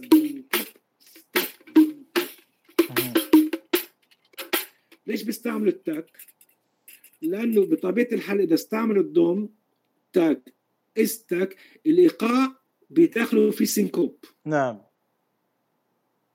دوم تاك تك هذا syncope طبيعي جاي بالايقاع فهذا بيخلق في توتر فبكون أسهل لهم يبدوا تك إس تك دوم يعني النقر على الوان وعلى نعم. ثلاثة نعم. ما بدهم ما بدهم ثلاثة يعني عندك إيقاع رباعي فبتتخيل أنت النقر بال- بالوان وبالثلاثه مهمين هذول بالإيقاع إذا كان إيقاع رباعي.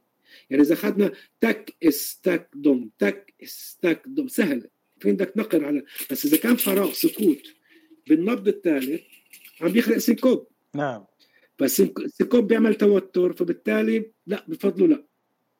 يعني أنا سمعت موسيقى كثير باكستانية مع نصرات فتح علي خان.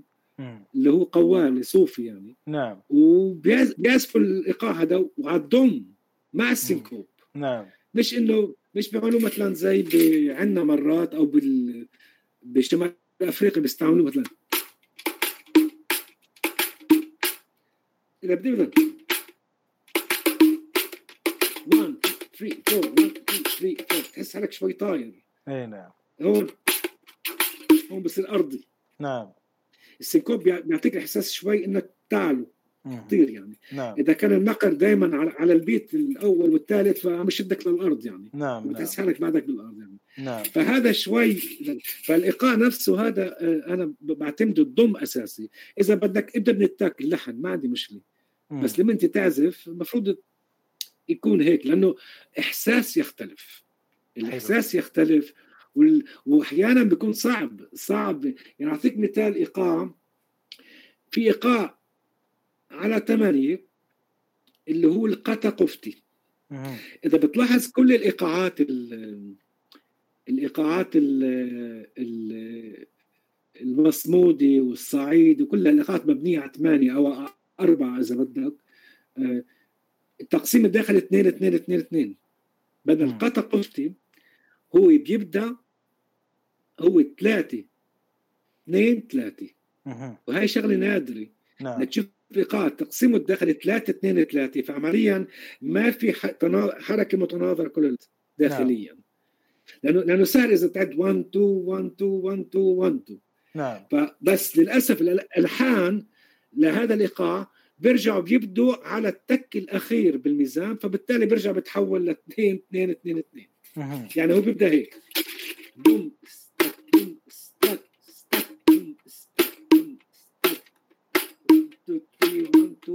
2 3 1 2 3 1 2 3 بس شو هون اللحن بوم ستك بوم ستك يا عين موليتي فهمت علي؟ نعم. يا عين موليتي أغنية مثلا شعبية. نعم. فلا بيرجع بيجيبوه بالسياق اللي اللي عدى اثنين اثنين بس بصفوا إنك أنت قلب الضم يعني. يعني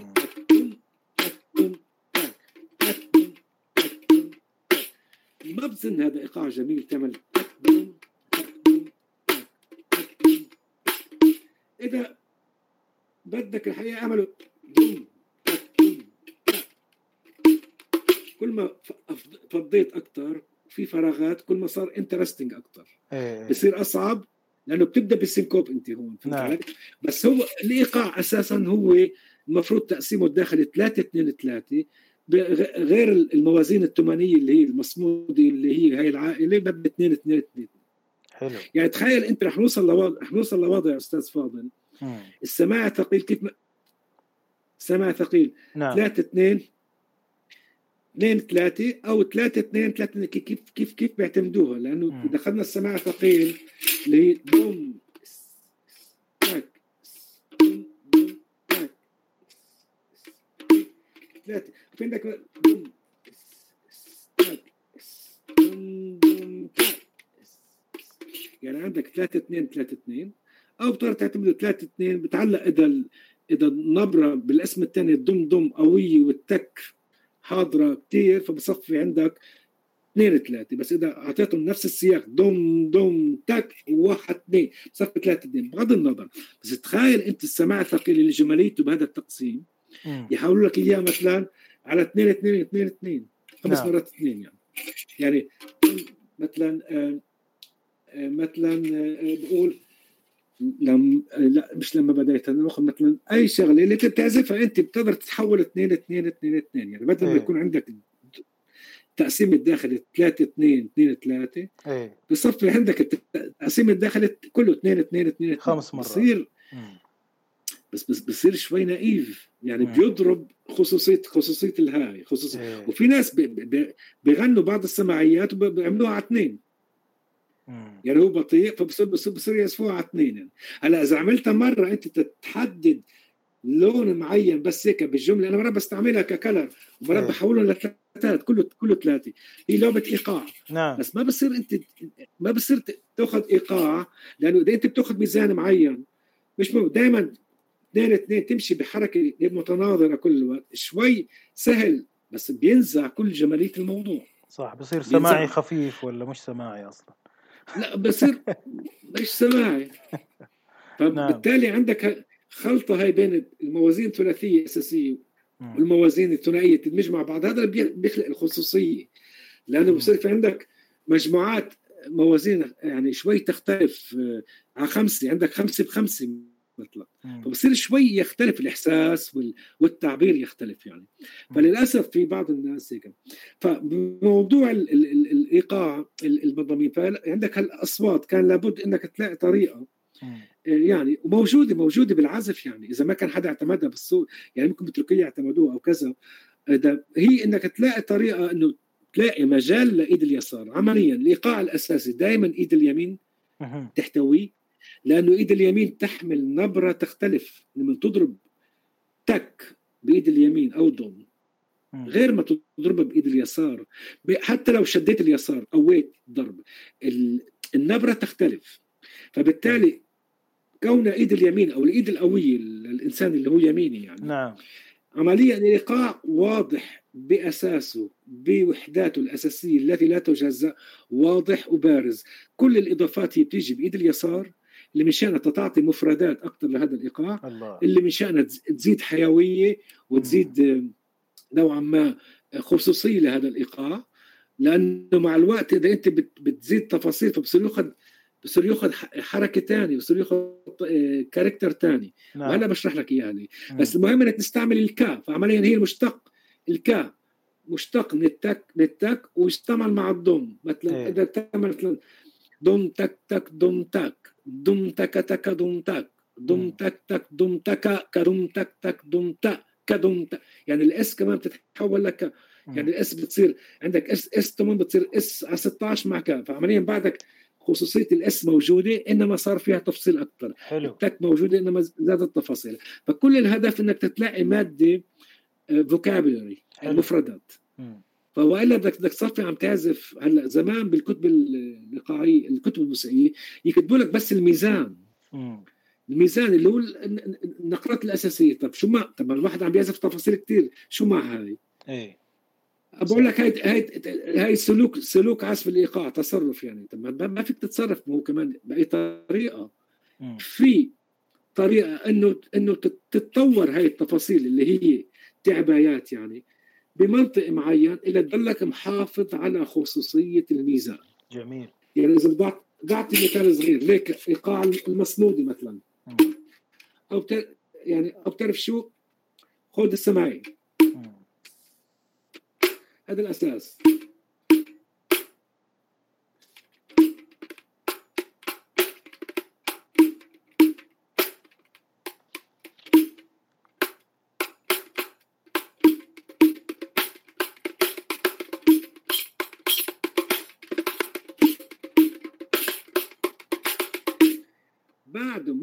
شفت مع التفاصيل الداخلية مع سينكوبيشن بتفاصيل دقيقة لازال روح الميزان موجودة بإيد اليمين. نعم. يعني النقرات الأساسية ما بتتحول لهون إذا تحولت لهون تغير الإحساس. جميل.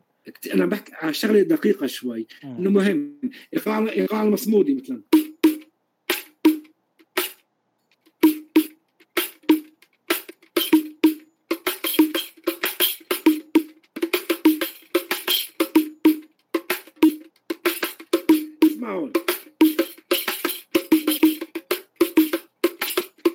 بعزفه بايدي اليمين بس مع السنكوبات صار ينسمع شوي Latin.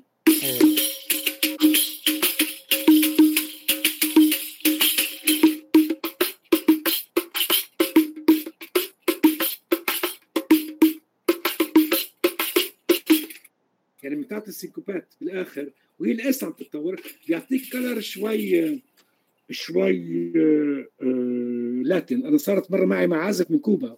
نعم. شاطرين بالعزف الكوبانية بالكونغو وكل الآلات الايقاع يعني تبعهم نعم. وسينكوب. نعم. وايقاعات بتجنن والايقاع على ثمانية بس كونه في سينكوب طبيعي بقلب الإيقاع فيمسك الإيقاع هو بشكل مجرد. فتحسه شوي مش قاعد معه. يعني إنه بدي أحافظ عليه. نعم. ففي الآخر قلت له قلت له أعمل هيك.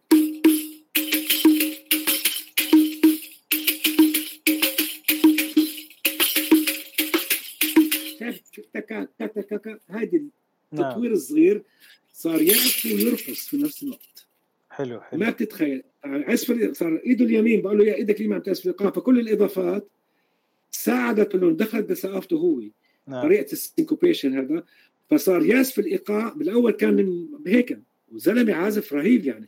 فلما دخلت من هذا الباب اللي هي جمله شوي غريبه بعدنا بنفس الايقاع لأنه الايد اليمين عم تعزف نفس الايقاع نعم. فدخل بكل سلاسة وبلش يعزفه ويرقص في نفس الوقت يعني فهمت آه. فتخيل أنت برك كيف كيف كيف بتأثر على إيه طبعا آه. فهي كل الهدف انك إنك تعطي شوي بدل ما يكون الايقاع مرات مكتوب بس بوحدات أساسية والتطوير يجي بس على السمع وعلى الإحساس و... إنه مرات لقيت طريقة إنه منطقية يتطور هاي تتطور وبخلق مع كل ال...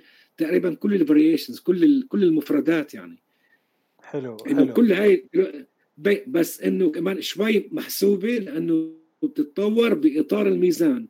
ما فيك تتطور كيف بدك جاي يعني. يعني ما فيك تقلب التكات محل لأنه بتغير الوقع الإيقاع. لأنه الأساس الميزان الميزان نفسه الأساسي موجود بإيد اليمين كل الوقت. نعم. وكل الإضافات مع كل الغزارة اللي فيها موجوده بإيد اليسار هي اللي هي اللي بتعطيك ال... هي اللي هي اللي بتعبي كل هاي هاي هاي الأماكن يعني. فبالتالي كانت حسيت إنه منطقية إنك تدرس بهي الطريقة. هيك بضل الواقع الإيقاعي الأساسي موجود.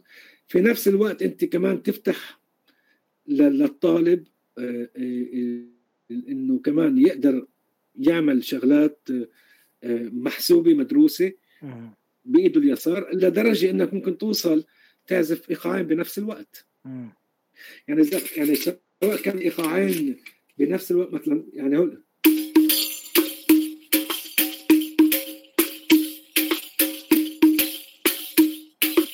هذا إيقاع اللف المصمودي. ثمان اثمان ومرتين يعني مرتين لف. نعم. نعم نعم. فهذا يعني إيقاعين يعني شوي من نفس البيئة جايين بس بتسمع يعني ممكن يعني تعملها بالأول لعازف للولد هيك بس هي شغلة سهلة. إذا بتستعمل إيديك بالمحل الصح مكتوبه هون فبتقدر تعزف إيقاعين. وإذا بدك مثلا ممكن تروح على شغلات أصعب سواء كان إيقاعات إيقاعات مختلفة يعني فهمت علي؟ نعم. يعني ممكن تروح ل... ل... يعني مثلا هون.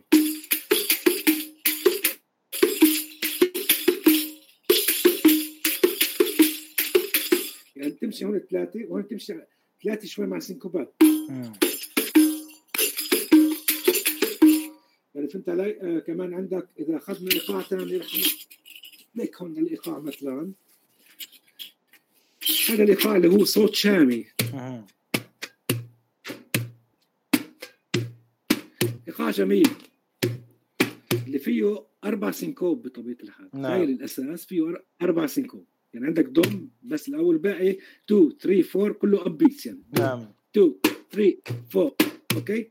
هلأ إذا أخذنا هذا الايقاع شوي أسرع.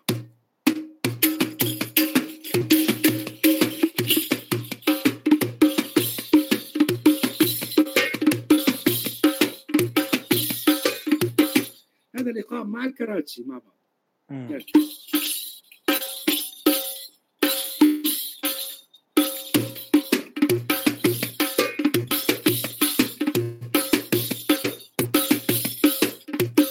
هذا جو خليجي حلو حلو.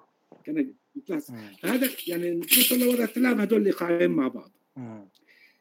الهدف لأنه تعودت إيد اليمين لها دور معين سواء كان إذا نفس الإيقاع بدك تطوره أو لدرجة إذا أنت بدك تدخل إيقاع ثاني معه. ففي عندك هذا الفصل.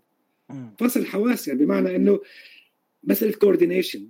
بمعنى عندك سيطرة عندك سيطرة على إيد اليسار على ناحيه اليسار ناحيه اليمين يعني فهي تأدي وهي تأدي يعني هذا شيء كمان يعني. شيء ممارس هذا أستاذ اليمين واليسار ولا أنت تتبناه؟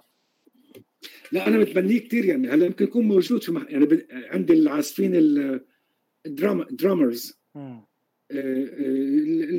ال drums العادي يعني. معروف يعني. إيه. أكيد بيتعودوا على هيك يعني بيتعودوا كمان مع الإجرين وأنا أنا كمان يعني لاني بشتغل set فطوبل مثلا.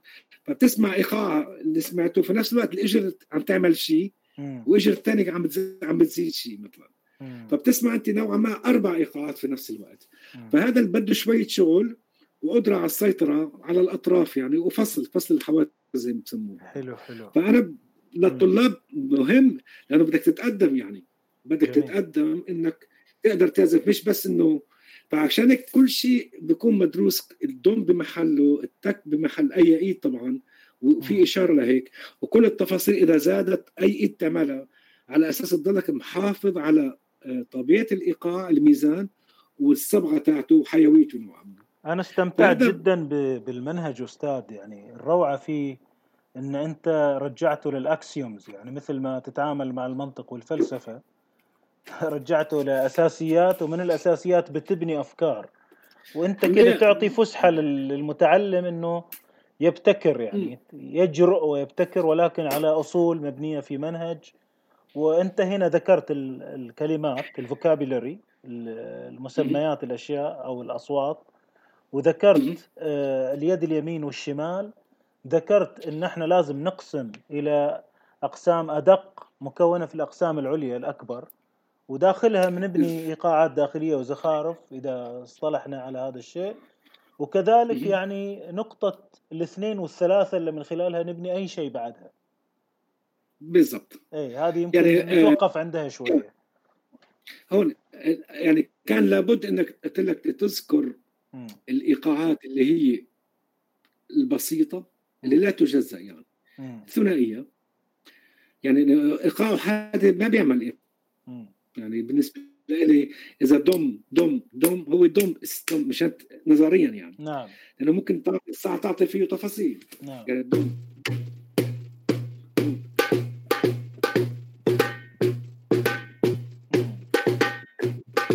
هذا الدم موجود. نعم. فبالنسبة لي دم إس دم إس مش دم يعني دم. لأنه دم إس دم إس كادم إس كادم إس كادم إس دم إس. فهمت نعم. علي؟ نعم. هلا هذا إيقاع إنه أساسي عندك دم تك إيه. هل إذا كان الميزان ببلش بتك اعتمدته فاعل نسبيا إيه. بشكل نسبي. لأنه ما فيك تعتمده مثلا.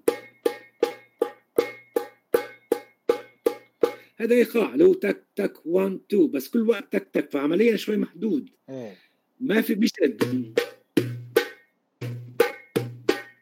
هذا شوي خاص أكثر فهذا فاعل بشكل كامل. هذاك انه صار نقل شوي رتيب وبالتالي آه، فيه آه، رتيب لدرجة إنه صار ممل شوي. نعم. إنه بتحط ضم بتغير.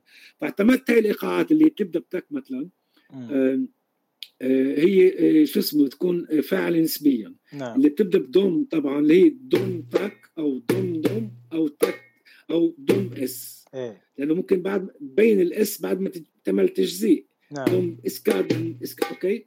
نعم. فهي الايقاعات أساسية فعاله آه، آه، تك دوم ما فيك تبدأ تك وتعطي دوم لأنه الدوم فيها gravity أكثر للطاقة أكثر يعني فيها جذب للطاقة. فبتصفي إذا بتبدأ بالتك رح الدوم تسيطر عليك كأنه بالآخر إنه هي البداية. يعني. فيها فيها القوة غاد يعني.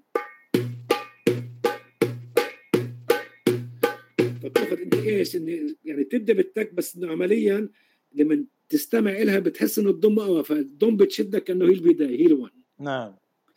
فهذا مثال. فعشان هيك اعتمدتها هاي غير فاعلة هاي بذاتها لأنه بتخلق بلبلة. إيه؟ فهاي ممكن ممكن تستعمل تستعمل لما تضيفها لميزان اللي هو فاعل فبتصفي فاعلي نعم. يعني يعني مثلا إذا أخذنا هذا الإيقاع مثلا. أو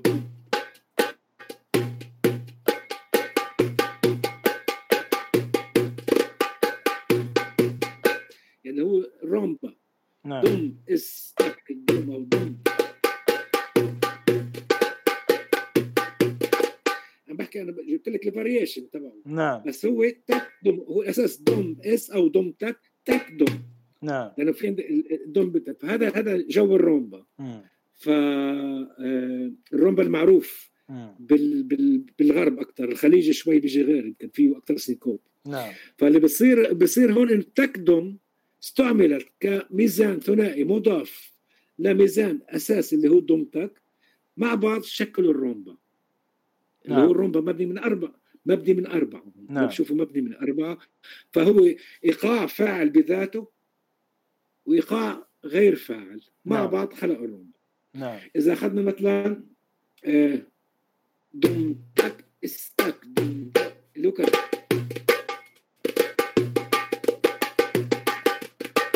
الاستك برضه ايقاع غير فاعل بذاته. مم. لا مش ممكن تبدأ بالاس. نعم. استك استك استك يعني دائما كميزان. ما فيك تستعمله. كميزان كميزان اللي اللي تحط عليه لحن. فعشان هيك أنا آه، حطيته كميزان غير فاعل بذاته بس نعم. صار فاعل بإطار الميزان اللي هو الكراتشي مثلا اللي ضمتك استك صار فاعل من أضفت له آه، أضفته لميزان آه، فاعل بذاته. نعم. فثنائيا طلع هذا الموضوع. ف اللي بدي أقول لك إياه إنه من هون والموازين الثلاثية نفس الشيء. يعني أخذنا إحنا الموازين الثنائية اللي هو active إيه. اللي من- منها semi active أو بشكل نسبي إيه. وال non active مجبور تحط ال non active حتى لو ما بتستعمله لوحده بس بإطار موازين ثانية يستعمل بيخلق موازين. حلو. لأنه الميزان الميزان الرباعي مبني من اثنين. يعني من اثنين ميزانين ثنائيين. نعم. إذا أخذنا مثلا هلا يعني فعندك الموازين الثلاثية. هلا ما تنسى في كمان ثنائي ثقيل ثقيل مثلا دم دم. هذا ثقيل. نعم. لأنه فيه فيه دم. نفس الشيء موازين الثلاثيه عندك. اس اس اس اس اللي هي دم واستراحتين. زي كيف بيبدأ السماعي؟ نعم. دم اس اس. okay؟ ميزان ثلاثي. عندك دم تك اس دم تك اس. هذا موجود بال- بال- بالموروث الثقافي بس ما ما له اسم. سميته آه، سماعي ثلاثي حائر أو هابط لأنه بيعطيك حس- إحساس بالهبوط. حلو. في حين عندك هذا هذا موجود. دم دم دم. 1 2 3 دم اس تك موجود. موجود بالغرب كمان يعني. إيه. بالموسيقى الكلاسيكية بيستعملوا هذاك ما بيستعملوا بس إنه موجود عندنا بالم- بال- بالموروث الثقافي. فهذا اللي هو أنا اسمه طائر. حتى بيعطيك إحساس بإنك عم بتطير يعني. تعالوا. هذاك تحس حالك عم تهبط. نعم. فهذا هذول وفي عندك كمان الفالس العادي اللي هو الدارج.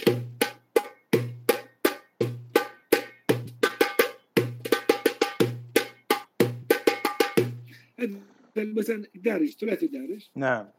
وعندك اللي عندك المسكن اللي هو دوم إس إس وموجود بالايقاعات المركبة.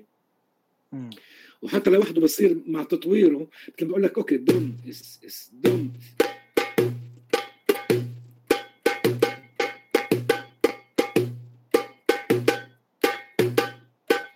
موجود هذه variations عليه. نعم. بطبيعة بطبيعه بطريقة ال- ال- تطوير التك والدم لك. نعم. وفي عندك المو... الثلاثيه الثلاثية اللي هي non active أو active active بسموها شو بقول لك semi active فعلا نسبيا اللي هي على التكات يعني إذا هذا تك نعم. تك تك تك أو تك تك تك okay نعم هلأ ثلاثية غير فاعلة. مش موجود لأنه إذا إذا اخذت إس تك تك أو آه، إس دوم تك هي موجود لما تدخل بإطار الإيقاعات بتصفي ثنائية بكل الأحوال. بتصير جزء منها بيروح للي قبل وجزء هي بكمل إيه. بتصفي ثنائي. فعمليا بالتجربة وعملت test كبير يعني ما في موازين ثلاثية غير فاعله بذاتها. في فاعله بذاتها وفي فاعله بشكل نسبي. أيه. بس في منها كمان ثلاثية ثقيلة. يعني إذا أخذنا هذا. دم دم دم دم دم دم. أو دم بصير يقلب يعني إيه. اس دم فبصفي آه، هاي ثلاثية ثقيلة لو فيها دموم أكثر فيها دم أكثر فبتحس في كثير gravity يعني فعشان هيك آه، مستعملة يعني حلو يعني اذا عندك طلع مثلا أعطيك مثال أعطيك مثال على إيقاع ثلاثي مم. اللي هو ثلاثي سداسي ثلاثي ثقيل نعم. والجزء الثاني ثلاثي خفيف. اللي هو فاعل بشكل نسبي. طلع كيف بصير. دم دم اس تك تك دم تك فهمت هذا على ستي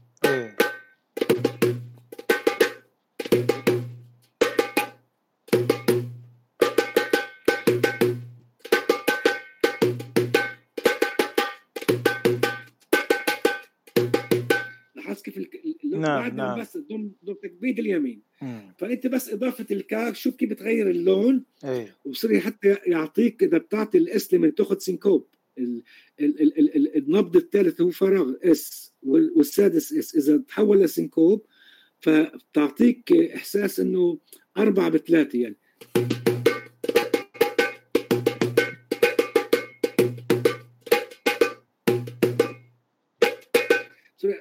أفريقيا جو أفريقيا بصير تحس إيقاع أربعة بقلب بقلب الستة. إيه إيه. يعني أو أربعة أربعة بقلب ثلاثة فهذا بيعطيك هذا الإحساس. على كده أستاذ يعني بنركب الاثنينات والثلاثات باشكالها ال- ال active وال passive و...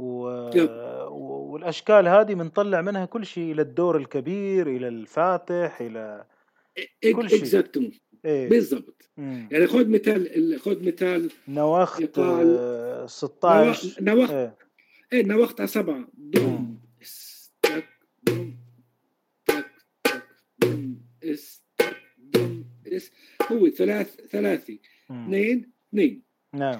ثلاث ثلاثي active اثنين active واثنين active.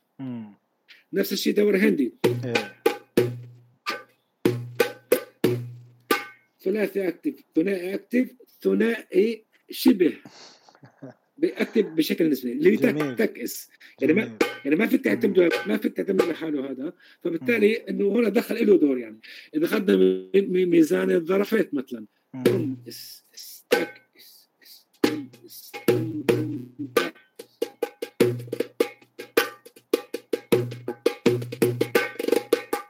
على 13 هذا مثلا. إيه. فهذا فهذا نفس الشيء. والمربع وإلى آخره. ثلاثة إيه. إيه ثلاثة ثلاثة اثنين آه، اثنين ثلاثة. هذا الظرفات مثلا. مربع. المربع هو على 13 أنا بدنا نرجع له بس اتذكر أو إيه مثلا إذا إذا اخذنا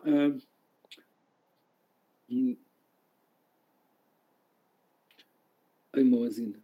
يعني مم. روعة المهم- لا، المهم- ال- الفكرة رهيبة يعني بتبسط الأمور وبترجع تركب فيها كل شيء. بالضبط. ومش بس هيك انت مم. كمان عندك الميزان الثلاثي فيه variations نعم يعني إذا خ... إذا اخذنا مثلا ناخذ الظرفات على 13 okay مم. ظرفات okay.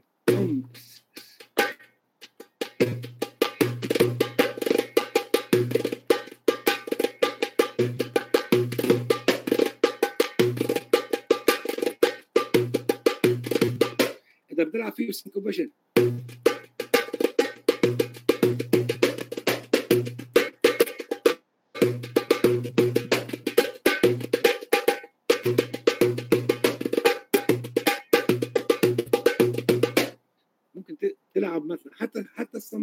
الثقيل شايف؟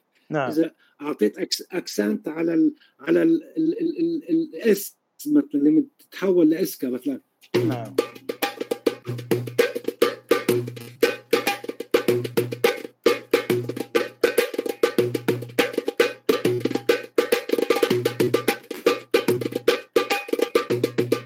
صار جو ثاني؟ حلو حلو. لأنه صار تعطي accent على ال على up beats على ال على ال على ال- ال- الإس تحولت لإسكا فصارت تعطي نبض معين صارت تعطي توتر نعم. معين فبتغير ال color يعني. نعم. فكنت بصير لك شغله مثل كميزان ثلاثي اللي هو يكرك إيه. اللي هو دوم دوم اللي هو ثلاثي طائر مع ثلاثي حائر. دوم دوم دوم دم okay؟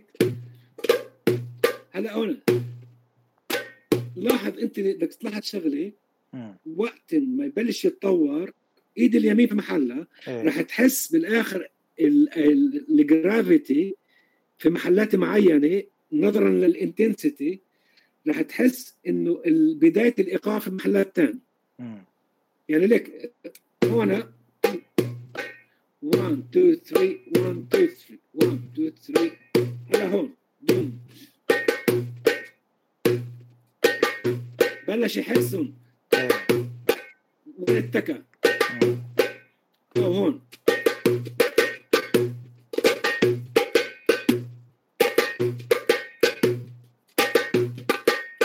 وين البداية؟ ورا الضم الأولى اللي تكا دم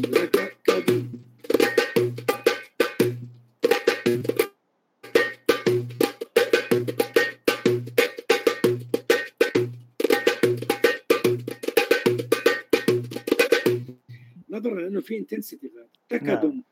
التكدم عم بتجيب لعندها ال intensity مرات بتجيب القوة لعندها بتجيب ال gravity إذا أخذنا بجاذبية معينة فالطاقة نعم. بتروح لعندها أكثر بتصفي كأنه أسهل تسمعها تسمعها هناك. بالمغرب بيستعملوا هيك بتحسها هيك. زي الكراسي كيف ما قلت لك إنه أسهل. نعم. أسهل. بس لا. الهدف إنك تضلك محافظ على الإيقاع الدم الأساسية غاد الون غاد حتى لو صار في ضغط ضغط في محلات معينة بخلال الميزان اللي بتشد الطاقة لعندها كأنه البداية غاد. فبدك تضلك محافظ عليها فهذا الجمالية بالإيقاع مثلا. يعني عندك هون. هون طلع كيف؟ بالآخر صارت البداية. بتحسن. بسبب ال element ال intensity لأنه في تفاصيل أكثر فبتجيب لذات الطاقة. فعمليا نرجع بس نختم إنه عندك عندك ايقاعات ثلاثيه وايقاعات ثنائيه بكل ابعادهم يعني أنا عملت جرد شو أي إيقاع ثلاثي كل اللي ممكن يكون وفي نفس الوقت الايقاعات الثنائيه حطيناها بكاتيجوريز مشان نتميز كل وحدة نميزهم عن بعض وبالتالي دمجهم مع بعض بتطلع بكل الموازين اللي ممكن تركب حلو. كل الموازين يعني. يعني ما بتتخيل أي ميزان. وهي أنت عم تستعمل شكلين من النوت. مم. يعني بمعنى إذا عم تستعمل أنت أربعة فيك تيتطور بصير أثمان وفيك تطور كمان لحدود ال ال على 16 بس بدي يكون شوي لطيف عشان تضلك محافظ. يعني إذا اخذنا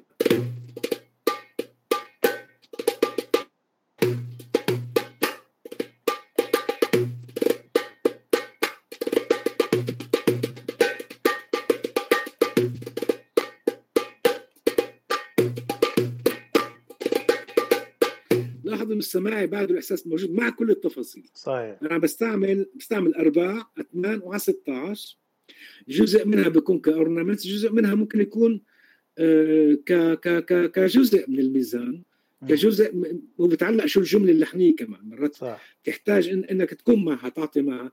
مشان تزيد الحيوية أو تعطي ornamentation يعني تزيينات أو مرات بتحس إنه لا ممكن تكون في بعض الحالات اللي هي ماسكة. فحتى ولا بدك تستعمل الدم الإيقاع الأساسي اللي هو بالأرباع بهي الحالة. واضح؟ يعني بارز بارز الصوت. نعم. بالاثمان بتأخذ أنعم شوية تفاصيل إيد اليسار يعني. نعم. وبحالة على 16 تكون أنعم برضه صحيح. طيب بالنسبة للتنغيم أستاذ التنغيم أنت الآن تعزف سماعيات أنواع وحساسية الجمل في كل سماعية مختلفة هل إيه. أنت تنغم في إيقاعك بحيث إن آه، قوة الصوت أو حرارة الصوت والتامبر والأمور هذه تبين في سطح الإيقاع ممكن مم. مرات ممكن أنت بتكتم الصوت آه بيتعلق آه اللحن نفسه النغمات كيف إذا بتكون مرات آه فيها هيك خصوصية بالتعبير اللحن عم بحكي. ما هو أنت بتغير بتغير اللحن. بتعلق كيف يعني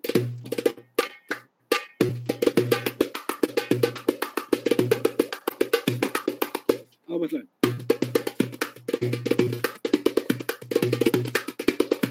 في تنغيم هون. نعم. فهو له علاقة له علاقة بالموسيقى وباللحن. حلو. فمرات انت إيه, إيه بتغض النظر يعني ممكن تتطرق لهي الشغلات تتغير وحتى التاك شايفها؟ مرات حتى بالقوة بالتعبير بتعلق لوقع بتعلق بوقع النغم اللي اللي بالك. يعني انت بتكون فعلا شو بيقولوا بتتالف بالتامبر بالتمبر يعني مع مم. العازف بالك إنه كيف وقع النغم إذا قوي صاعق مش صاعق. فأنت بتتعامل معها بهي الشغله يعني. فأكيد لا دائما الإمكانية انك إنك تعطي أكثر أصوات تعطي إمكانية للآلة إنها تعطي أكثر أصوات بس طبعا بإطار إنها تخدم يعني تخدم تخدم الموسيقى. هلأ كسوليست لحالك بتلعب هاي شغلة ثانية بس أنا بحكي بالسياق الموسيقي. صحيح. تكون في محلها يعني طيب أستاذ يوسف عادي تخدم يعني. يعني إذا ما زادت شيء نقول على الجو العام ديناميكا للمقطوعة وإذا ما زاد حلاوة يعني جمال على شيء ما لها دعوة. بدها تكون في محل اللي تخدم عادي باللحن وممكن يكون من شأنها كمان تعطي تسجيل معين اورنمنتيشن يعني. بس نعم فتكون فتكون تخدم اللحن أستاذ. طبعا مم. طبعا ما هو بالنهايه ما عندك ما هو يعني ما هو ناتج واحد. بالتالي بده يكون هوموجين مع بعض يعني بده يكون عم عم يخدم بعضه وشو بقولوا في علاقة بيناتهم يعني. في مشترك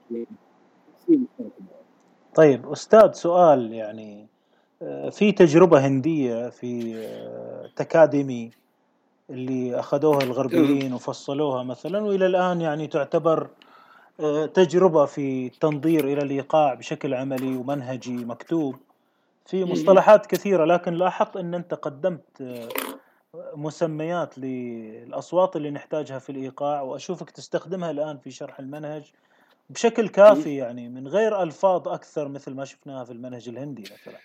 في كوناكل هناك بيستعملوا التكاديمي مثلا لأنه آه، تكاديمي تكاديمي مثلا إنه على على أربعة بدك تعطي الميزان أربعة. أو تكاديميتا تكاديميتا 1 2 3 1 مثلا. إيه. هلا ممكن بتساعد لأنه بتساعد لما أنت عندك عندك آه، كل نقرة إذا عندك أربع نقرات كل نقرة لها اسم نعم. فبتسهل عليك. هلا بحالتنا لا أنا بستعمل دم كا تاكا okay؟ بستعمل نعم. الدم والتك والكا okay دم مثلا دم مثلا آه بستعمل التك. دم كاتا كاتا دم كاتا كاتا دم كاتا هاي خمسة مثلا. فهي نعم. عمليا نفس المبدأ نفس المبدأ بس أنا بستعمل الدم والتك والكا ما له داعي تعقيد أكثر من كذا. هذا بيخدمنا يعني ويكفي. يعني بتقدر هلا أنا أعطيت أسماء مثلا هاي. هون مثلا. قريب على الجو الهندي ليك. إيه. تك stop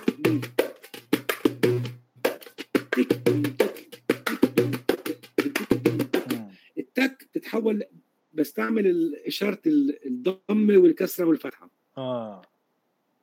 فهمت علي؟ أها. إذا في شيء اشارات حساسه بستعمل مثلا هاي. okay.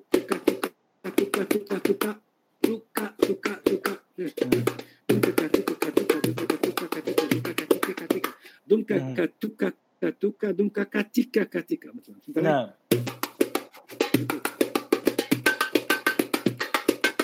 كيف تغير الصوت؟ نعم. من وهي بال استعملها بالاورنمنتيشن يعني. إيه. فبتستعمل التك مشان تعرف وين بتقول عنها تعطيها ضمه إيه. بعد بعد تك. والتك إذا كانت سريعة بتحول لتا يعني. إيه. بس بعد لأنه المشتق كاف منها فعمليا بيكملوا بعض. نعم. فدم كا دم كا كا توكا كا توكا أو دم كا كا تيكا كا تيكا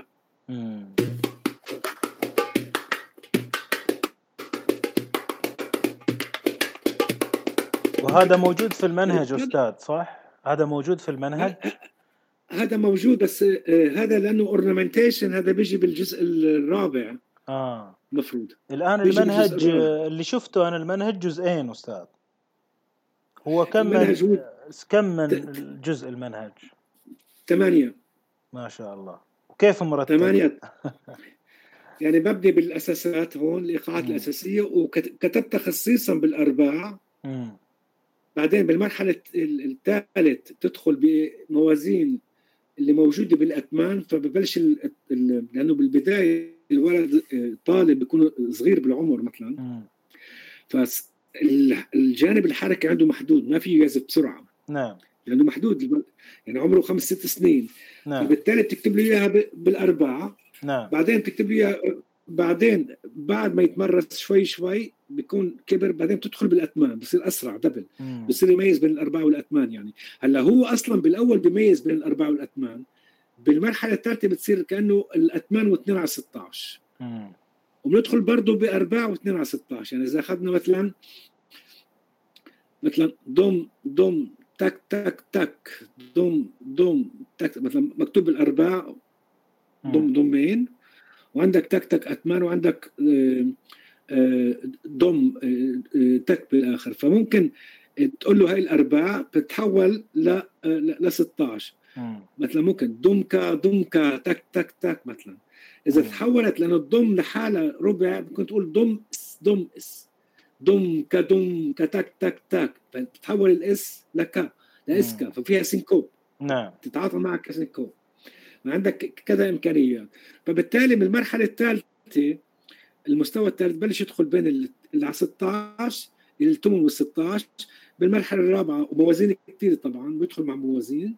نعم. المرحله الرابعه بدخل اللي بصفي عندك الايقاعات الطويلة اللي منها منها السماعي بالاثمان ومرات ممكن نلحق بالمرحلة الثالثة اذا اذا اذا إذا بآخرها السماعي بالأرباع.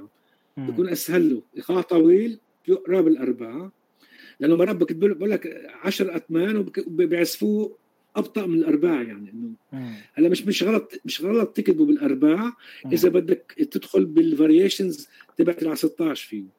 فبالتالي هذه المرحلة بعدين جزء بالمرحلة الرابعة جزء من الايقاعات العرجة مثلا اللي هي odd rhythms الموازين خمسة خمسة والسبعة مهمين لأنهم. نعم. بالأتمان, بالأتمان. بعدين ننتقل المرحلة اللي بعدها لعندك آه، آه، آه، الإيقاعات اللي هي الخمسة بالسبعة اللي هي مكتوبة بال, بال, بال بأسرع يعني مكتوبة بال 16 ومن ضمن مثلا جورجينا نعم جورجينا خمستين مثلا عندك المندرا إيقاعات السبعة اللي هن ثلاث أنواع 1 2 1 2 1 2 3 1 2 1 2 1 2 3 أو 1 2 3 1 2 1 2 1 2 3 1 2 1 أو 1 2 1 2 3 1 2 3 2 هذا الاخير 3 2 2 يعني و2 2 3 هاي الامكانيات وبندخل بتفاصيل اذا كانت بالاثمان بنطورها ل 16 واذا كانت مثلا جورجينا ممكن تعمله بطيء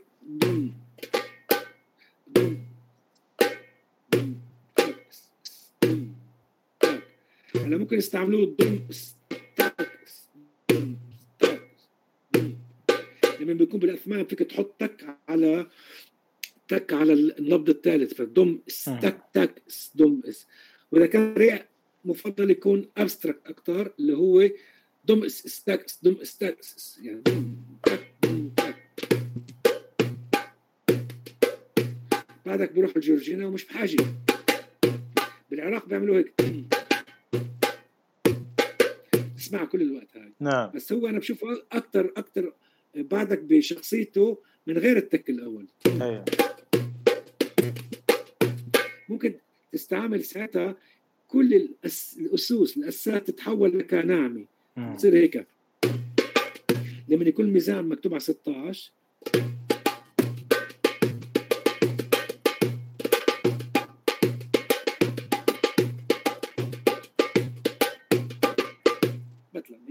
نعم. فبكون بكون سريع فهي بتعطيه حيوية معينة. وفي نفس الوقت مثلا بإيقاع اللف مثلا اللي هو اللي هو أربع اثمان بس مقسم 3 على 16 3 على 16 2 على 16 يعني.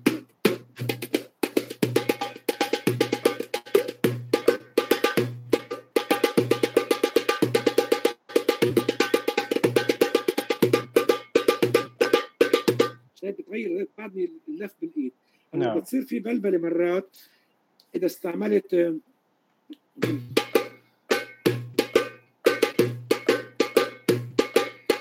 أنا عم بعزف لف شايف؟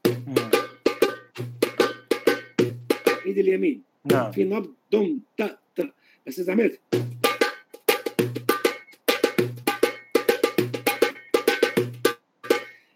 للوهلة الأولى نفس نفس التفاصيل.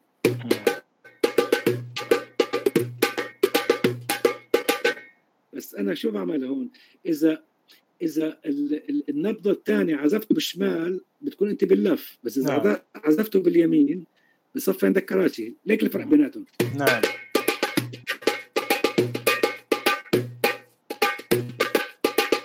هناك.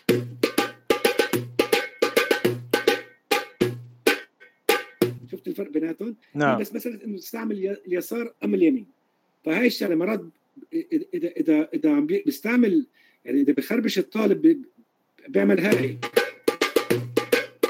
أنا عم بسمع لف. نعم. أنا بقول له اعمل هاي.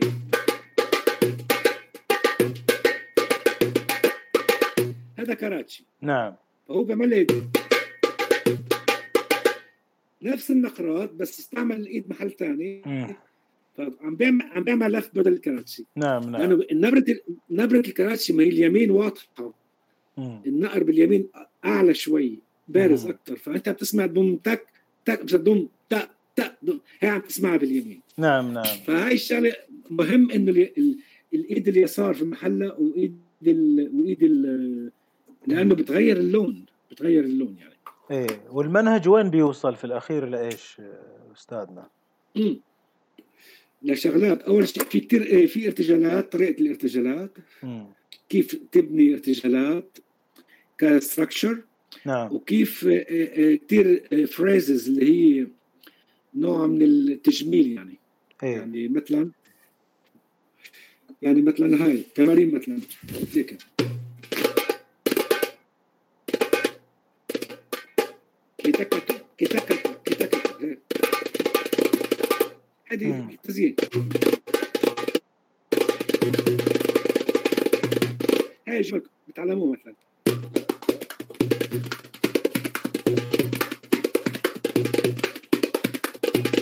لأنه هذا جروب إيقاعي كمان فهمت علي؟ نعم. مرات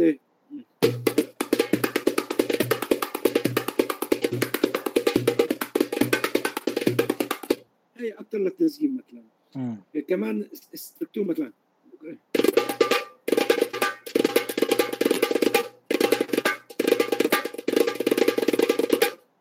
مثلا هاي كجمل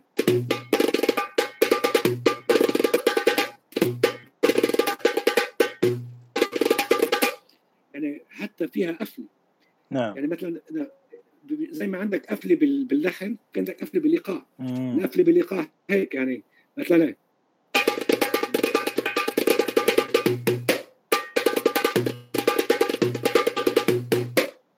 هذه قفله ايقاعيه حلو حلو. الجمله كان لها نهاية مثلا. بتقول لهم وين القفلات بالإيقاع مثلا؟ بتعلموا انه هاي الجملة هون بتنتهي لها قفله الإيقاع يعني لها قفله إيقاعية هاي الجملة. هاي الجملة لها إلى بعض الأورنمنتيشن هون وهون فهمت علي؟ نعم. فبتعلمهم ومرات كيف يبنوهم بسياق اللحن بسياق الجملة الإيقاعية. يعني إذا عندك إيقاع ماشي مثلا مم. يعني إذا عندك إيقاع هذا.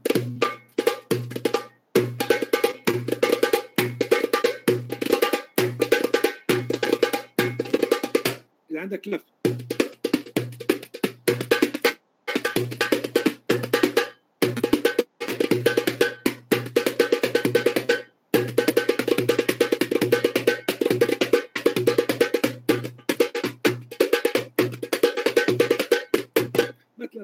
وهكذا يعني إنه ماسك إيد إيقاع بإيد وممكن الإيد الثانية تعتمد عليها إنه هي اللي تعطي تعطي ال ornamentation يعني.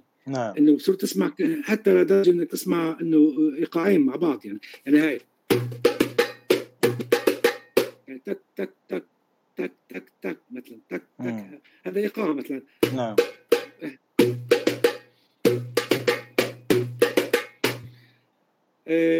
مثلا إذا أخذنا آه، وطبعا مع كل خفية الأصابع والجمل اللي يعني كل هاي بدرسوها إيه، إيه. هلا بنوصل لما بنوصل لمرحلة لشيء اللي هو بسموه البوليريزم يعني مم. تعدد الإيقاعات اللي هي مثلا هذا تعدد إيقاعات مثلا مثلا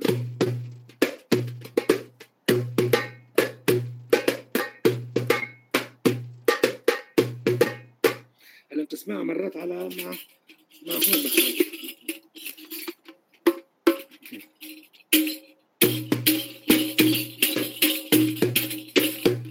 يعني ايقاعين بعض.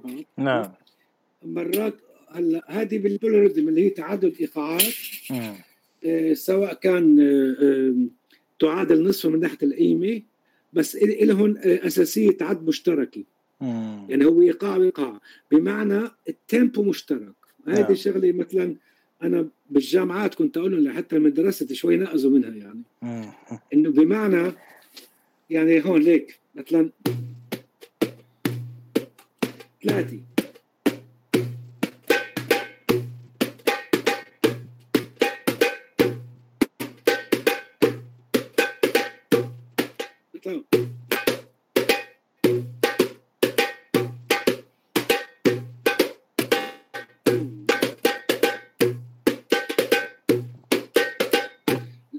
بثلاثة أها نعم لاحظ نعم أنت هون مم. أنت سامعها ك- كأربعة بثلاثة أعطيك مثال صغير هون كمان يعني هيك هيك.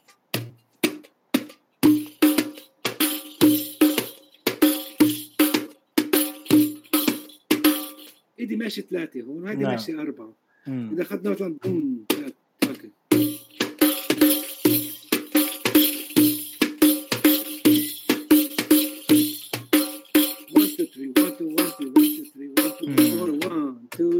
ثلاثة مع سبعة. نعم إذا نعم. أخذنا هاي إذا إذا أخذنا هاي مثلا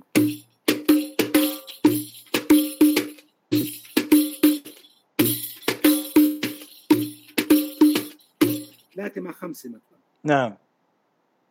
ايدي بتعمل هيك فهاي هاي بقول لك polyrhythm هي it's not يعني هي it's something beyond. هي. polymetric polymetric نعم أنا بش... أنا بشوفها polymetric لأنه مش نفس المتر مش نفس القياس الزمني إيه إيه. في حسابين مع لأنه مش بعض نفس- متداخلين. آه، لأنه مش نف... لأنه لأنه مش نفس ال tempo مم. قلت له يعني هي مش نفس ال tempo هلا ممكن تكتبها بسطر واحد مع تفاصيل كتير داخلية وتقول أنا ماشي مع tempo tempo okay مشترك وبس في عندك تفاصيل بتكون على 16 أو حتى على على 32 مم. ممكن تدخل بهي الشغلات. إيه. لأنه معقدة. ف فقلت لهم بهيك حال إذا اعتمدت خمسة مقابل ثلاثة يعني إذا أخذتها رياضيا إذا أخذت أنت آم، آم، ال tempo نقول آه، 60 نعم. آه، ضرب okay 60 ضربة نقول بالدقيقة يعني كل ثاني ضربة إيه. okay؟ أو 120 يعني 120 ضربة. نعم. فإذا أنت عملت عملت ثلاثة وعملت أربعة عمليا الأربعة بسرعة 40 والثلاثه بسرعة 30 نعم. بيلتقوا مم. مع بعض. مم. يعني إذا حطيت متر حطيت أنت مترونوم أربعة أربعة بسرعة 30 نعم. وحطيت مت- متر امتهد آه، ثلاث أرباع بسرعة 40 نعم. فهمت علي؟ بيلتقوا مع بعض. نعم. بيلتقوا مع بعض. فعمليا هي هي الشغله هيك إنه عمليا ما في ال tempo مش مشترك. لو ال tempo مشترك أنا كنت أقول لهم هاي okay polyrhythm لأنه أنا نعم. بعزف هذا الايقاع هذا الايقاع في tempo مشترك. اللي الربع مثلا يساوي 80 نعم. okay؟ بس هون إذا أخذت ثلاثة ال tempo تبعها هو بسرعة بسرعة 40 نعم. والأربعة ال tempo ال tempo, ال tempo تبعهم بسرعة 30 مم. فبالتالي هيك وبتدخل بكل الايقاعات يعني إنه مرات تبقى عم تعزف إنه إيقاع ماشي على تسعة فبدخل معه سبعة مثلا.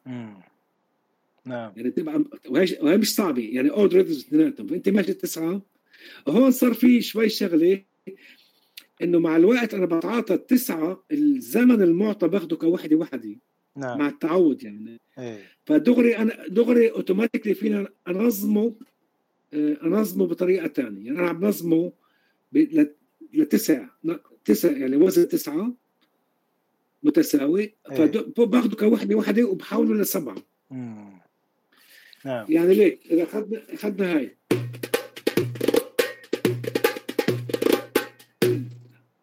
تك تك تك تك تك تك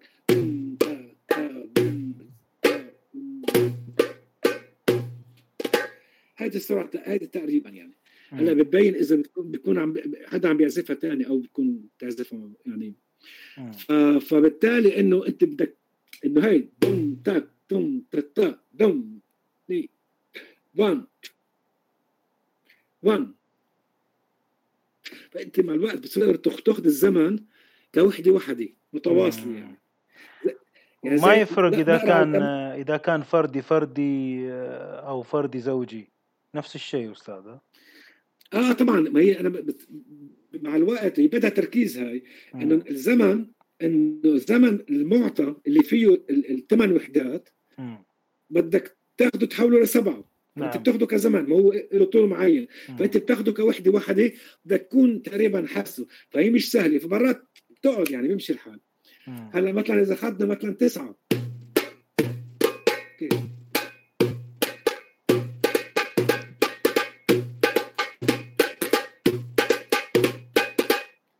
ستة قبل تسعة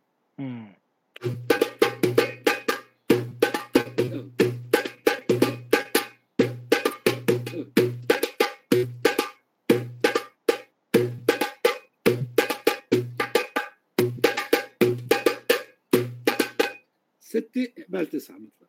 هلأ هي سهلة ليش سهلة؟ لأنه التسعة أنت بتأخذ 1 2 1 2 1 2 1 2 3 إيه. إذا أخذت أخذت أخذت التسعة أخذتهم ست نقرات منقوطات بصفي عندك ستة يعني تا تا تا تا تا تا هيك يعني نعم فعمليا اذا اذا انت بتحط خط تسعه أتمان وحطيت ست أتمان منقوطات ست أتمان منقوطات هن عمليا نفس القيمة فبتبدوا مع بعض وبتنتهوا يعني فهيدي مثلا هي شغله سهله بس هي على المسرح بدك تعملها يا لأنه okay إنه بدك تعزف إنه تحول التسعه وبدك تحس يعني هي كمان بدك تحس إنه في في groove في groove ستي معه. لازم مقنع. آه حتى بالارتجال بين يعني أنت عم ترتجل فجأة تسعة فجأة قلبت على ستة بالوقت اللي هن فيه مثلا على تسعة اللي معك مثلا. نعم. فهاي آه، ممكن. وعندك مثلا أعطيك كمان بوليريثم اللي شوي أنا أعطيتك مثلا على المصمود واللف إيه؟ إذا بعطيك مثلا على سبعه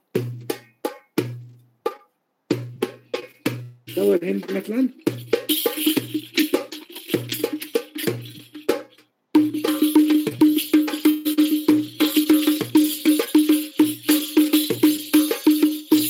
سبعتين صغار. حلو. هو جو المنديل. مع سبعة فهمت علي؟ فممكن يعني إنه هاي بدها فصل فهمت علي؟ هلا هاي هاي بمرحلة أخيرة بعطيها للطلاب يعني. حلو حلو. اللي بيهت... اللي اللي بيهتموا ب... بالأمر إنه يدخلوا ومش بس هيك أنا ما بعطيني آلة واحدة أنا ببلش نشتغل على ست بمعنى أكثر من آلة. إنه عندك دربكة أو دربكة ثاني صوت ثاني عشان تاخذ صوتين. عند عازف واحد. أو اذا أو ثلاثة أو خمس طبل بصفي ال... ال... بصير شوي يعني اصعب شوي بدك تشغل وسيطرة حواس وكل الموضوع يعني. في نفس الوقت بدك تسمع أكثر من شغله أكثر من شغلة. فهي المهم إنك يقدر ال... ال... الواحد يتذوق يسمع الإيقاع. هلأ مرات بالهارموني تسمع سهل تسمع. عندك لحن وعندك لحن ثاني بتسمعهم. نعم. عندك لحن. بس بالإيقاع إذا عندك إيقاعين مع بعض فلأنه abstract نعم. الإيقاع ما فيه هاللمسة المباشرة فبيخلق بلبلة. فبكون صعب شوي فهمت علي؟ نعم. بس بينما بينما تسمع polyphony صوتين مع بعض آه، آه، أكيد يعني لأنه النغم مباشر. مش إنه سهل ما بقول إنه سهل يعني. أيه. بس النغم مباشر النغم ك ك ك ك ك كمصدر كمحفز يعني آه كشيء إنه بتسمعه انت دغري في يعني بالمخ بيستقبلها آه استيعاب وبميزها بحطها بمحلها يعني. إيه. بس بس إنك تتعاطى مع الحركة.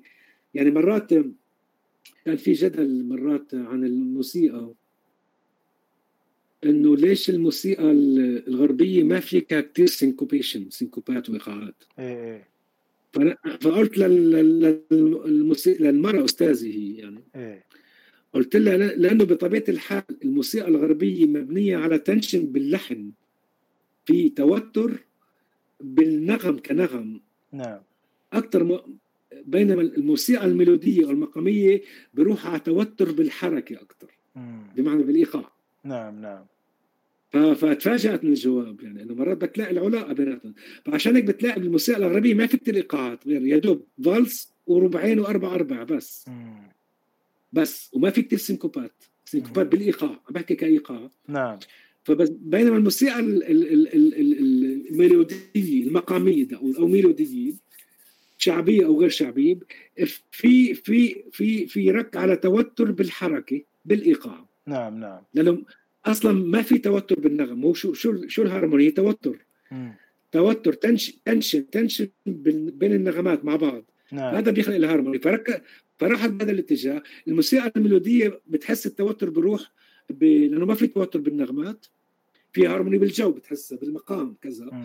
بس في توتر كتوتر ك... ك tension بتلاقيه بالحركة أكثر عشان هيك بيجي دور الإيقاع. الإيقاع يعني مش شرط ال percussion الإيقاع اللي هو اللحن بيدخل بسياق لا يعني بسياق إيقاعي. نعم نعم. إيقاع اللحن مثلا. إنه مرات في كثير syncopation في كثير توتر بتروح بالإطار المدد الزمنية مش ال pitches. زي بالغرب زي زي بالموسيقى الغربية. فهذا نعم. هذا قلت لها أنا قلت لها بقناعتي هذا الفرق يعني. وهون بيسمح لأنه أنت عندكم enough tension باللحن. فقلت لها فقلت لها تخيلي أنت تفوتي هلأ بالجاز بعدين تطورت. إيه في tension يعني في جاز modern بيجننوا يعني. في عندك هارموني وفي tension وفي نفس الوقت في عندك كثير syncopation بس بالكلاسيك لا فقلت لها يعني أنا بقناعتي مبين لي هذا الفرق يعني. لأنه هون بيسمح هنا بصير too much يعني بالكلاسيك ما كانوا ما كانوا يقبلوا كثير الكلاسيك كان شوي شوي هيك شوي متحفظين. فتخيل أنت إذا بتدخل سينكو يعني يعني بالقرون الوسطى ما كان مسموح تعمل syncopation ال syncope كانت من شغلة الشيطان يعني. عمل الشيطان. نعم. هيك. كان يأمنوا فتخيل انت فاعتمدوا هيك فكان عندهم التوتر يروح أكثر بال pitches بينما الموسيقى الميلودية والموسيقى الشرقية أو موسيقى ال melody العالم الموسيقى المقامية مثلا ال modal music تحس التوتر أكثر بالحركة يعني. جميل جميل. جميلة فكرة الحركة والتفسير هذا. المنهج هذا وين نحصله أستاذ؟ لو واحد من المهتمين وده يشتري أو يحصل على شيء مطبوع وين متوفر؟ هلأ موجود بالقدس هو بالمعهد بالمعهد الوطني آه،. للموسيقى معهد إدوارد سعيد لأنه اعطيتهم إياه واعطيته لمعهد بالداخل الإسرائيلي في معهد فلسطيني بالداخل. بيت الموسيقى. كمان هن هن طبعوه يعني. فأنا يمكن بال, بال... بال... وأنت بتصح لي أنزل على البلاد رح أجيب كمية معي. فبقدر أبعثهم من عندي من هون يعني. تمام. يعني المستمعين لو حبوا يحصلوا على نسخ يتواصلوا مع المعهدين أو مع مع المعهدين أو مع القدس فممكن يكون القدس أسهل لهم يعني. أو مم. بتخيل لي كمان كمان بقلب إسرائيل ال... ال... يعني البريد سهل. مم. البريد بس إذا تبعثوها للدول العربية ما بعرف إنه بتكون جاي من إسرائيل ما بعرف إنه شوي يمكن محرجة. إيه. بس بالنهاية هذول فلسطينيين هذول أهل إحنا فلسطينيين اللي خلقنا غاد يعني. صحيح. ف... والله عجيب مش, مش مشكل. عجيب المنهج و... وصراحة جهد تشكر عليه أستاذ بصراحة. وأنا أشجع الشباب يمروا على تجربة موسيقانا وأنت مشارك معاهم ويطلوا على المساهمة تبعك في موسيقانا ياخذوا شوية جو ويشوفوا قناة اليوتيوب والقنوات الأخرى. أنت وين تتواجد أستاذ؟ أساس الجماعة أنا يوصلوا إلى شغلك وتسجيلاتك. هلأ ممكن أعملها على اليوتيوب قناة قريبا م. أصور وممكن أحطها على موسيقانا م. أحط على موسيقانا اللي تقول شرح اللي حكيناه شفويا نعم. مع بعض النماذج. آه، ممكن آه، أحطها وأشرحها بالتفصيل على ثلاث آلات على الطبلة والرق وال frame drum. إيه. آه، باطار بإطار المرافقة أو العزف والمرافقة الموسيقية يعني. نعم. أنت بتعمل ف... دروس أونلاين أستاذ؟ لو واحد حب يدرس معك. لأن الفترة هذه كثير من المدرسين صاروا يدرسوا اونلاين بسبب الكورونا. امم في عندي كم طالب بيتصلوا آه فبعطيهم هن بألمانيا وب ببلجيكا وبفرنسا فبعطيهم على الاونلاين مرات يعني. تمام ممتاز. وإحنا برضو في بودكاست النادي راح نستضيفك فيديو وناخذ بعض okay. الجرعات من الشيء الجميل هذا اللي شفناه. okay بكل سرور يعني بكل سرور. فا إيه لوقتها كمان يمكن بدنا نحتاج نحط كاميرا منيحة ما بعرف ولا الكاميرا هيك منيحة؟ والله ممكن الكاميرا ممكن نرتب الحال المره القادمة. أوكي بتترتب وبكل سرور أستاذ فاضل أنا بكل سرور شو ممكن يعني أفيد و يعني واشارككم هال الي الشرف يعني الله سرور إحنا مستمتعين وأنت ضيف مهم في بودكاست النادي. طيب عندي أسئلة كثيرة أستاذ يمكن تعبتك معاي باللقاء الطويل والمفيد والممتع. خليني أسألك كم سؤال آه، قبل ما نختم. ولا طريقة التدوين في آه، المنهج أو قناعتك الشخصية إيه. تدوين النوتة إيه. الإيقاعية هل إيه. أضفت شيء معين؟ أساس يكون أدق؟ أنا أكدت شغلة واحدة إنه آه، الضم إذا بتطلع على الكتاب إذا بت... الضم بين شكلها لتحت فسيكولوجيا أسهل للطلاب يشوفوها لأنه عدد الضموم أقل من التكوك أها. فعملية فالشكل سيكولوجيا تشوف الدم لتحت أسهل ما تشوفها لفوق والعكس يعني التك لتحت. نعم نعم. بس هو إذا إذا أنت إذا أنت قمت العصاية تحت الضم خليت الطابق يعني إيه. فبصفي عندك خط عندك خط هذا الضم تحت السطر والتك فوق السطر يعني. إيه. فممكن هيك. بس هي بس إضافة هاي تكون لتحت على أساس وأنا جربتها مع الطلاب يعني بكل الأعمار حتى الكبار. فكان أسأل لهم بهالمرحلة يشوفوا الضم لتحت والتك لفوق. فبالتالي هي أفضل. هلأ إذا بنوصل لوضع عندك خمس آلات إيقاع مدوزنه فبتصفي كل وحده لها لها نبرة صوت لها لما بتتعير ضم قريب لها لها نغم. إيه. فبالتالي بتصير ينكتبوا على المدرج. إيه، إيه. فمش مشكلة ساعتها بتكون يعني. هلأ هي ما بتفرق كثير في ناس لأ بقول لك اكتبها لفوق. بس أنا شايف مثلا البارون دورلانجي بكتبه القديمة هو باحث موسيقي فرنسي عاش ب بالشرق تونس والشرق الأوسط كان كثير عندنا بالمنطقة. إيه، فكان مد... كان مدونها لتحت يعني. فهي ما راح تفرق يعني انه إنه مرات أنت عم عم عم, عم تلمس المضامين ما فرقت الضم لتحت لفوق أنا حطيتها لتحت لأنه علامة الزائد أستاذ والناقص. بالضبط. الزائد والناقص هي تنشير لقضية إنه هيدي باليمين وهيدي باليسار. هلا ليش زائد؟ أنا في أكتب right left إيه. بس لا زائد لأنه آه، أول شيء أصغر إيه. وأسهل إيه. وفي نفس الوقت زائد لأنه نبرة الصوت باليمين أعرض شوي من اليسار أو اليد القوية مثل ما قلت بالطبيعه جرب أنت اعملها وركز منيح بإيدك جرب اعمل بإيدك اليسار وإيدك اليمين. إذا أنت يميني رح تحس في فرق معين. نعم نعم. بل لأنه إذا إذا كانوا زي بعض بصير ينسمع هيك. بصير ينسمع هيك مثلا تكا تكا.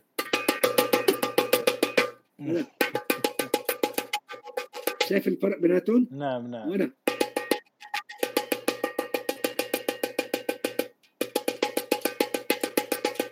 حتى لو قويت اليسار. نعم.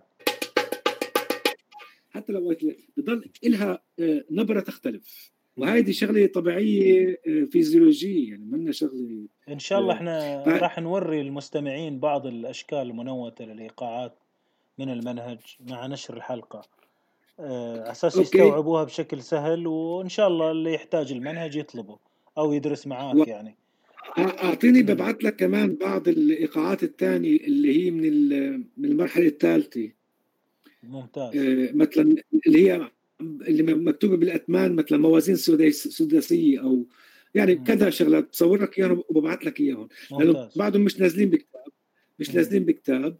فبالتالي ببعث لك مثلا موازين على سبعة موازين على مم. على ستة كذا موازين. آه في نفس الوقت ممكن يعني كمان 10 يعني شغلات اللي بنفس الطريقة. وبالتالي هيك بدك تحطهم أنت على بدك تحطهم ك بدك تعمل scan مش هيك؟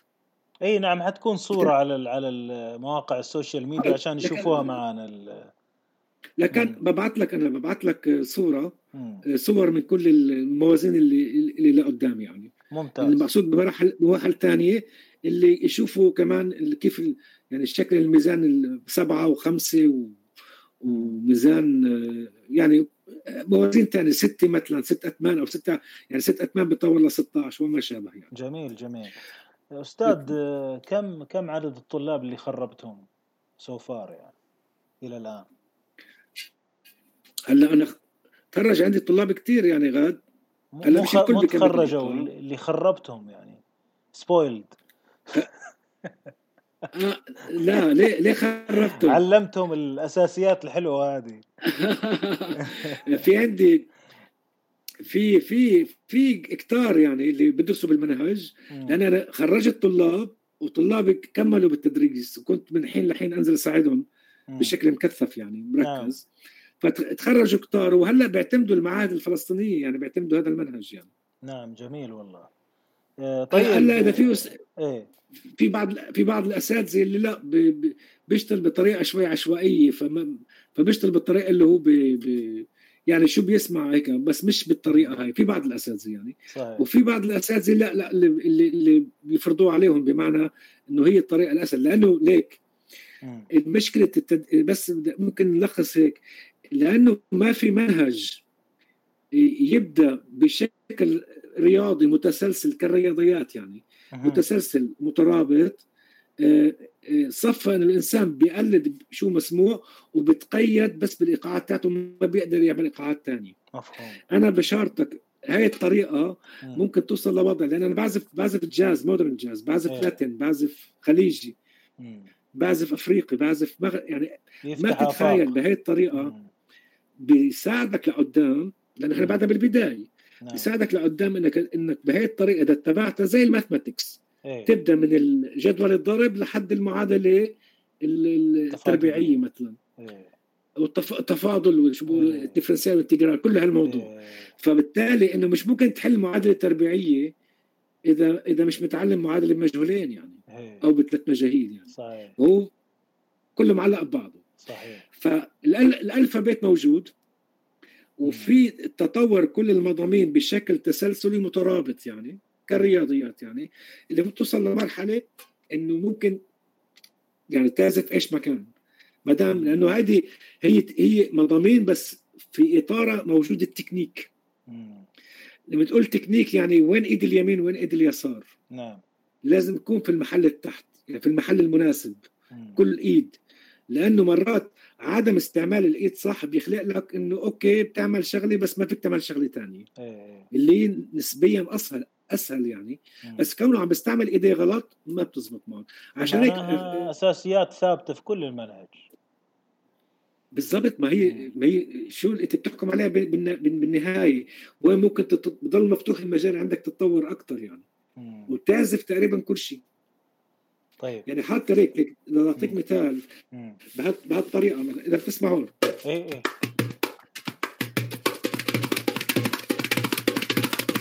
هذا جو هندي. إيه.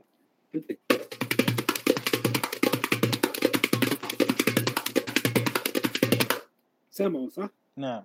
سامع الج... فهذا اللي هو جو كراتشي بس بطريقة شوي مع تفاصيل كثير زي جو الهندي يعني.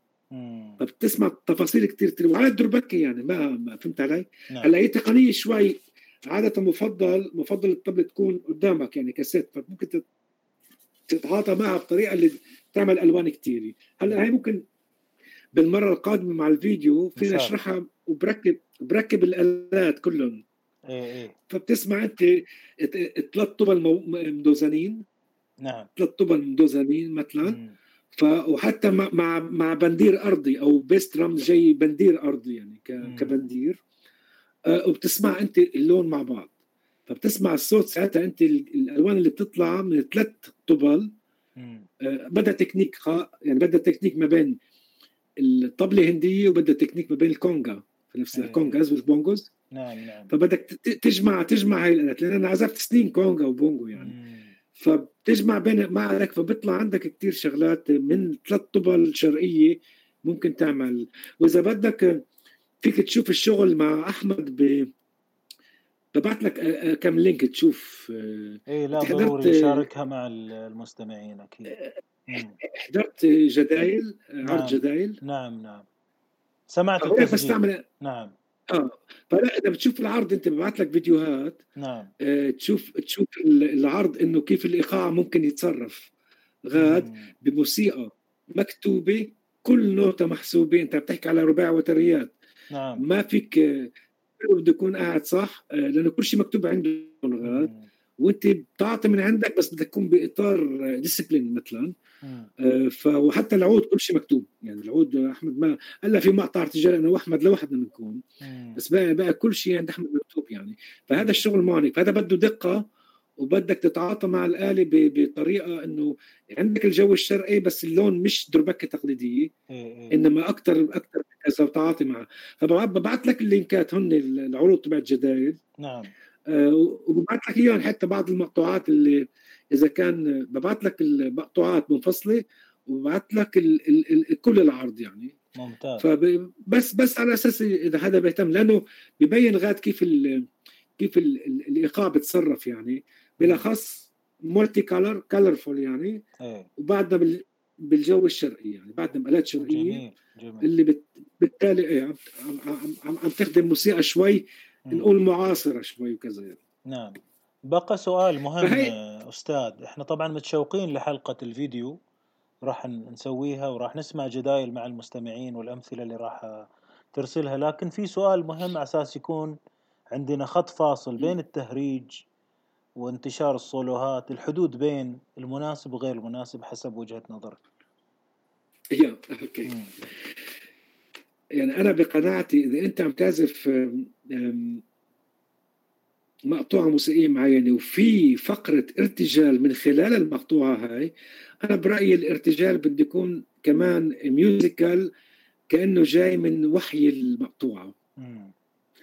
يعني ما تستعمل بس تقنيات مشان إنه ما له علاقة بالمقطوعة فبدك تكون بالطاقة وبالتعبير الإيقاعي بده يكون جاي نوعا ما من المقطوعة. هلا آه، يعني أنا سوليست يعني بعمل شغلات وفي هيك بس ماني نصير ماني يعني ما وأنت في مجال بعمل بعمل يعني. آه بصفوا إنه بعض الناس اللي هن من هواة التكنيك بس إنه يعمل تكنيك حركه نعم. وإنما المضمون المضمون هو يعني. ما في كثير مضمون وبدك كمان مضمون ايقاع صحيح. يعني تخيل انت في جملة لحنيه بتسلطن عليها جملة. يعني معقول تطلع تعمل concert بس هالجملة كل وقت مسلطن؟ يعني بنفس الوقت شوي ممل. نعم. يعني إنه فهمت علي؟ زي زي زي بالادب بالأدب تخيل واحد بضل يعيد نفس metaphor ات يعني. إيه. بالأدب بكتابة الشعر وكذا يعني. صح نفس التشبيه في كل أو بيت واحد بيطلع بيقوله 20 مرة. بالضبط نفس أو نفس ال metaphor أو نفس يعني بيقلد حاله. فبالتالي منيح شوية الشو يعمل الواحد يعمل شغلات بس ما يكون أسير لهذا الشيء وكأنه الايقاع غاد يعني. إنه مرات مثلا في كثير ناس بيعملوا هيك بس مرات تقعد معهم في مقطوعة موسيقية بقول له تعال وظف هذا التكنيك بهذا الايقاع ما بزبط معه يعني في بعض شب... كنت بتركيا فبيعملوا الارابيسك هذا تبعهم الطريقة هاي. إيه. فعلى على أربعة. نعم. طيب فوتهم بإيقاع تسعة. ما بيزبط إيقاع تسعة. مم. اللي هو تركي. إيه. اقساط نعم. ما قدر يعملها مم. إيقاع سبعة ورجع وقع. إيقاع خمسة رجع وقع. إنه أنت معود بس تعمل هذا يعني إنه صف عم تعزف لي بس نفس الإيقاع. نفس الموازين يعني أربعة على ثمانية. أو أربع أرباع وبدك تضلك تلعب هذا الشغل. طب ما في عندك أنواع ثانية من الإيقاع اللي ممكن شوي الناس اللي بتهواها وفيها تشالنج مش طبيعي. إيه. فهيدي بتركيا هون ناقزوا الجماعة ناقزوا إنه إنه هذا إيقاع تركي مش قادرين ترتجلوا عليه بالطريقة اللي أنت عم ترتجل على أربعة يعني. أنا في شيء غلط هون. إيه. فأنا ارتجلت له شغلة على تسعة بس. طريقة ارتجلت له بطريقة على تسعة فشوي انصاع شوي إنه كيف تطلع يعني. هي الشغله مش بس مش مش بس الكر والفر هذا بالأصابع. نعم. كيف يتوظف؟ إذا بده يكون بسياق هيك كيف يتوظف؟ بكل المضامين الايقاعيه جميل. وفي نفس الوقت ما يكون أكثر من اللازم ما يكون أكثر من اللازم لأنه بصفي إيش؟ عم بتعيد نفسك بصفي إنه إنه بس يعني عم تعرض آه، تقنيات يعني. يعني زي عازف عود مثلا مرات بده يعرض لك بس تقنيات إنه okay flageolet هون آه، بدي ألعب لك هيك فهمت علي؟ إيه. إنه طيب وشو مع المضمون الموسيقي؟ ما في مضمون موسيقي بده يكون يعني هذا جميل. ماذا تريد أن تقول يعني في النهاية؟ إيه. بذكروك بذكروك بالموسيقى الغربية إنه مرات ال étude étude étude هو genre اللي هو أكثر بيعملوه كتمرين للأصابع. صحيح. صحيح فهمت علي؟ هلا فيهم شيء جميل بس إنه محدود هو دوره هون يعني وبنسمع حلو يعني بس هو الخصوصية تاعته إنك تعمل تمرين الأصابع إيه، إيه. بس السؤال السؤال إنه مش كل شيء étude يعني بصفي ممل صحيح فهمت علي؟ نعم. فبالتالي ما هي هذه الشغلة هي بدك بدك بدك تعمل توازن بين الجهتين يعني مم. وأنا أنا أنا بصير عازف الإيقاع مش يكون كمهرج. آه، منيح يعطي شغلات جميلة هيك واللي تعطي تعطي نقول لمسة حلوة هيك لدقيقة دقيقتين ثلاثة بس هو لازم يكون موسيقي. نعم نعم. صحيح. عازف الايقاع لازم يسلك يعني يسلك مسلك يكون كموسيقي. نعم. يتعاطى مع مع الموسيقى كموسيقى وحتى يوظف شغله الايقاعي في خدمة الموسيقى بشكل عام. نعم. خدمة اللحن وفي خدمة ذاته وخدمة الكل مع بعض. أنا هيك قناعتي بتقول. أحسنت أستاذ. أستاذ سؤال سؤال خاطف. لابد نسأل عن تمرين عازف الإيقاع ما هو موسيقي؟ كيف إيه؟ يتمرن عازف الإيقاع يوميا؟ إيش تمارينه يعني بشكل عام كذا؟ لا عازف الإيقاع ولا ولا عازف ولا موسيقي عادي. مم. نعم. عازف الإيقاع بالتحديد كيف يتمرن؟ هلا في يعني في له علاقه من ناحية تعبير حركي شكل المفاصل حركة الايدين. هذا المفصل بيكون حر وهذا بده يكون حر شوي. نعم. يعني ما يكون في تشنج يكون إيه. رخوي هون. إيه،, إيه. في نفس الوقت الشغل الشغل بالأساس هدول الأصبعين. نعم. هدول اللي هو السبابة و... والبنصر. يعني إذا هذا الأول يعني الثاني والرابع نعم. لازم يكون في ارتكوليشن بيناتهم صح. نعم. لأنه تقريبا تقريبا هن بشكله ميزان. نعم نعم. وسط الإيد يعني. نعم. فهذا الأصبع قوي كثير وهذا كمان قوي كثير فهمت علي؟ نعم. فممكن حتى مستعملة بالطبلة الهندية موجود بالكاتم موجود الألات الهندية حتى باللاتن بالبونجو نعم. انك تستعمل أصابع تستعمل هدول أكثر شيء. نعم. فدائما الشغل على الأصابع هدول فهمت علي؟ آه اللي هو السبابة والبنصر. نعم. والبنصر كثير مهمين يشتغل عليهم. هلأ لقدام بيكون في دور للوسطى للوسطى. إيه. اللي هي تدعم تدعم البنصر في محلات معين أو تدخل وسيط بيناتهم. يعني إذا بعطيك مثال صغير شايف أنت هون؟ نعم. دقيقة شوي. اعطيت ال tremolo. نعم. إذا شايفني هون. نعم أشوف okay اصبعين يعني السبابة لحالها. هي بيستعملوها بال bongos أوكي؟ هلأ السبابة وال والبنصر. نعم. طلعوا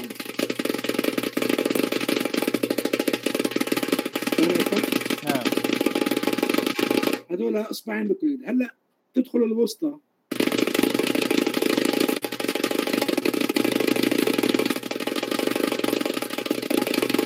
شوف شو بتعمل الوسطى؟ نعم. بتعمل balance وبتزيد ال intensity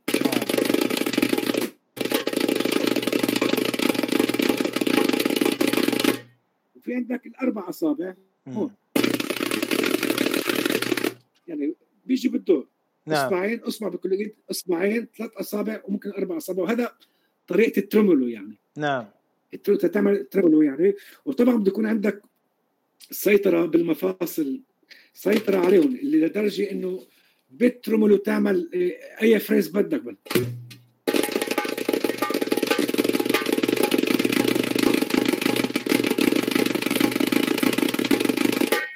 عم تعمل ترمولو فيك تعطي الإيقاع نفسه. نعم نعم يكون عندك سيطره سيطرة عليهم.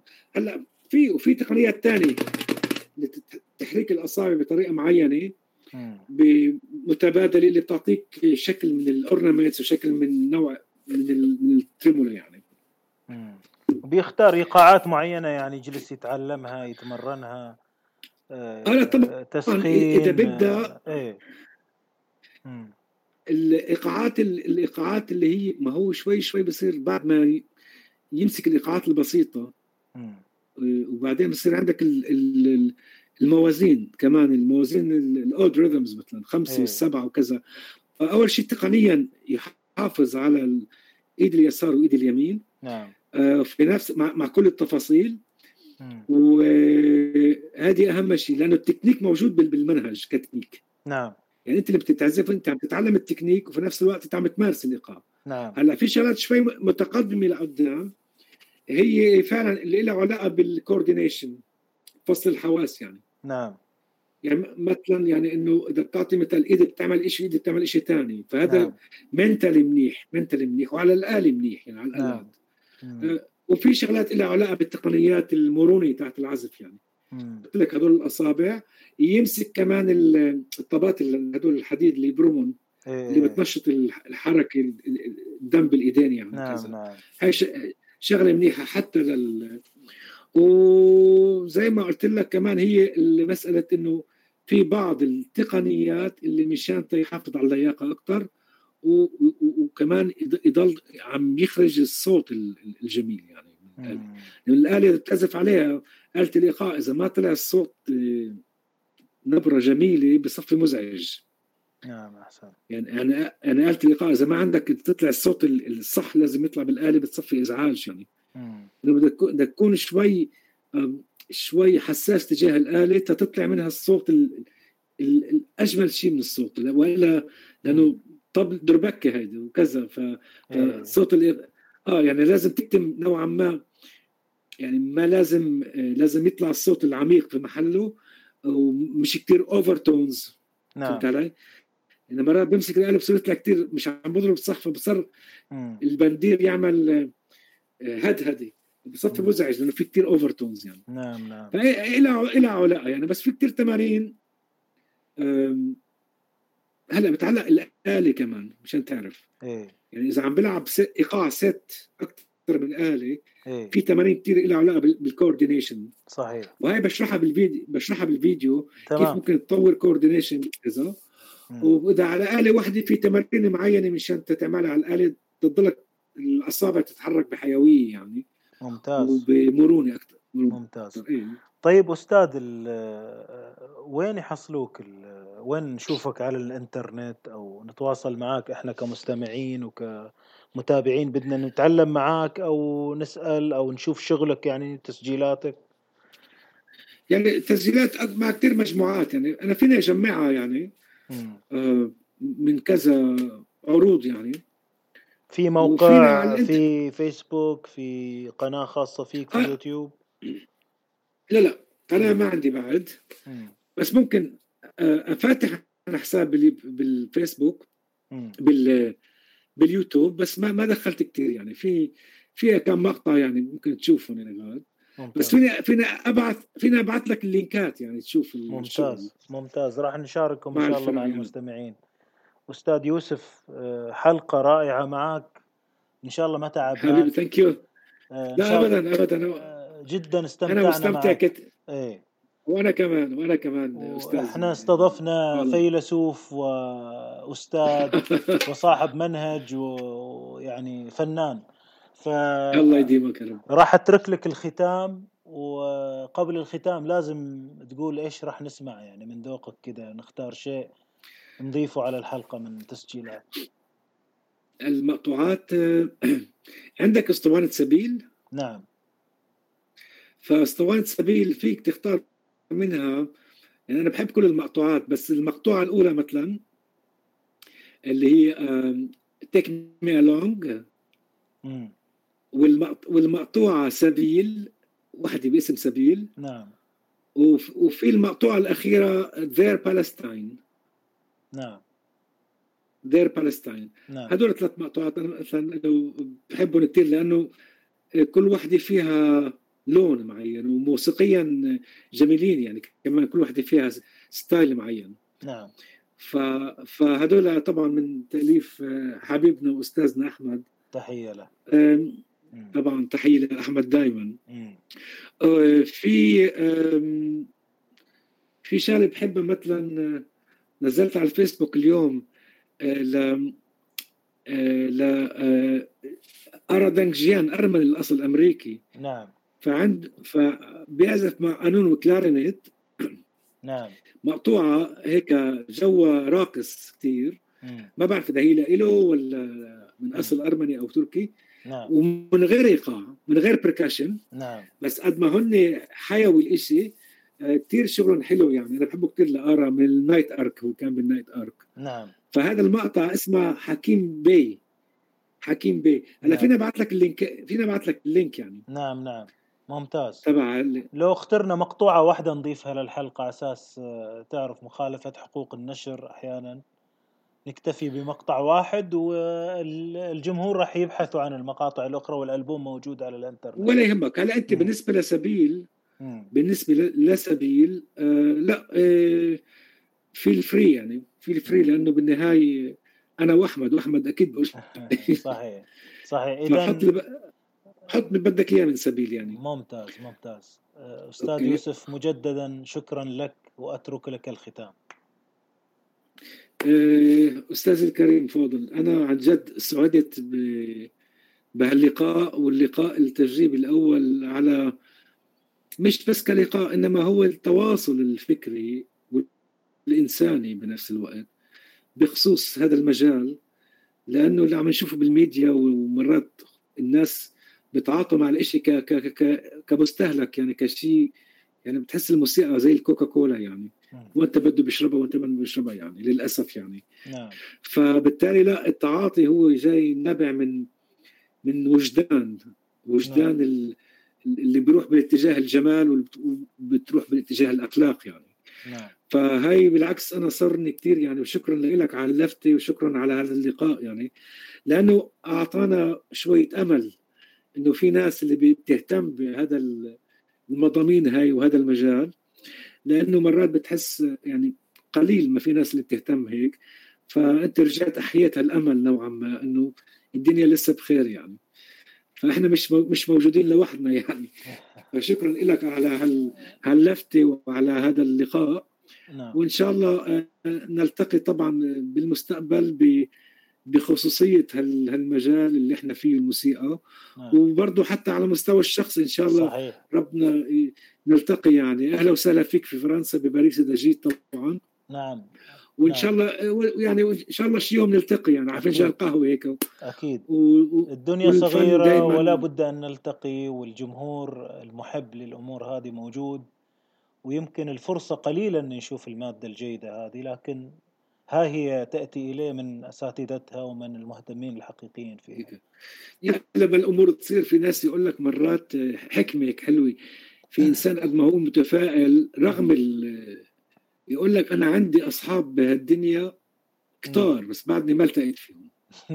نعم. لسه ما التقى فيهم يعني نعم. على مستوى الاجتماعي يعني. صحيح. فبالعكس لا هذا الشيء أنت اللي أنت عم تعمله عم بيعمل هالتواصل مع الناس الصح اللي فعلا يتفاعلوا ما إحنا شو بنعمل وهم أكيد بيكونوا ناس اللي ممكن منهم نستفيد كمان طبعا. صحيح. فاللي أنت عم عم تعمله كوسيط بين المضامين اللي فعلا خاصة الناس تتعب عليها ولا بين المتلقيين واللي بيقدروها بنفس الوقت يعني. فهي شغلة نادر فتشكر تشكر على هذا المجهود يعني. الشكر لكم أستاذ وإلى لقاء قريب أعزائي المستمعين. تحياتي. تحياتي. إلى كل المستمعين تحياتي.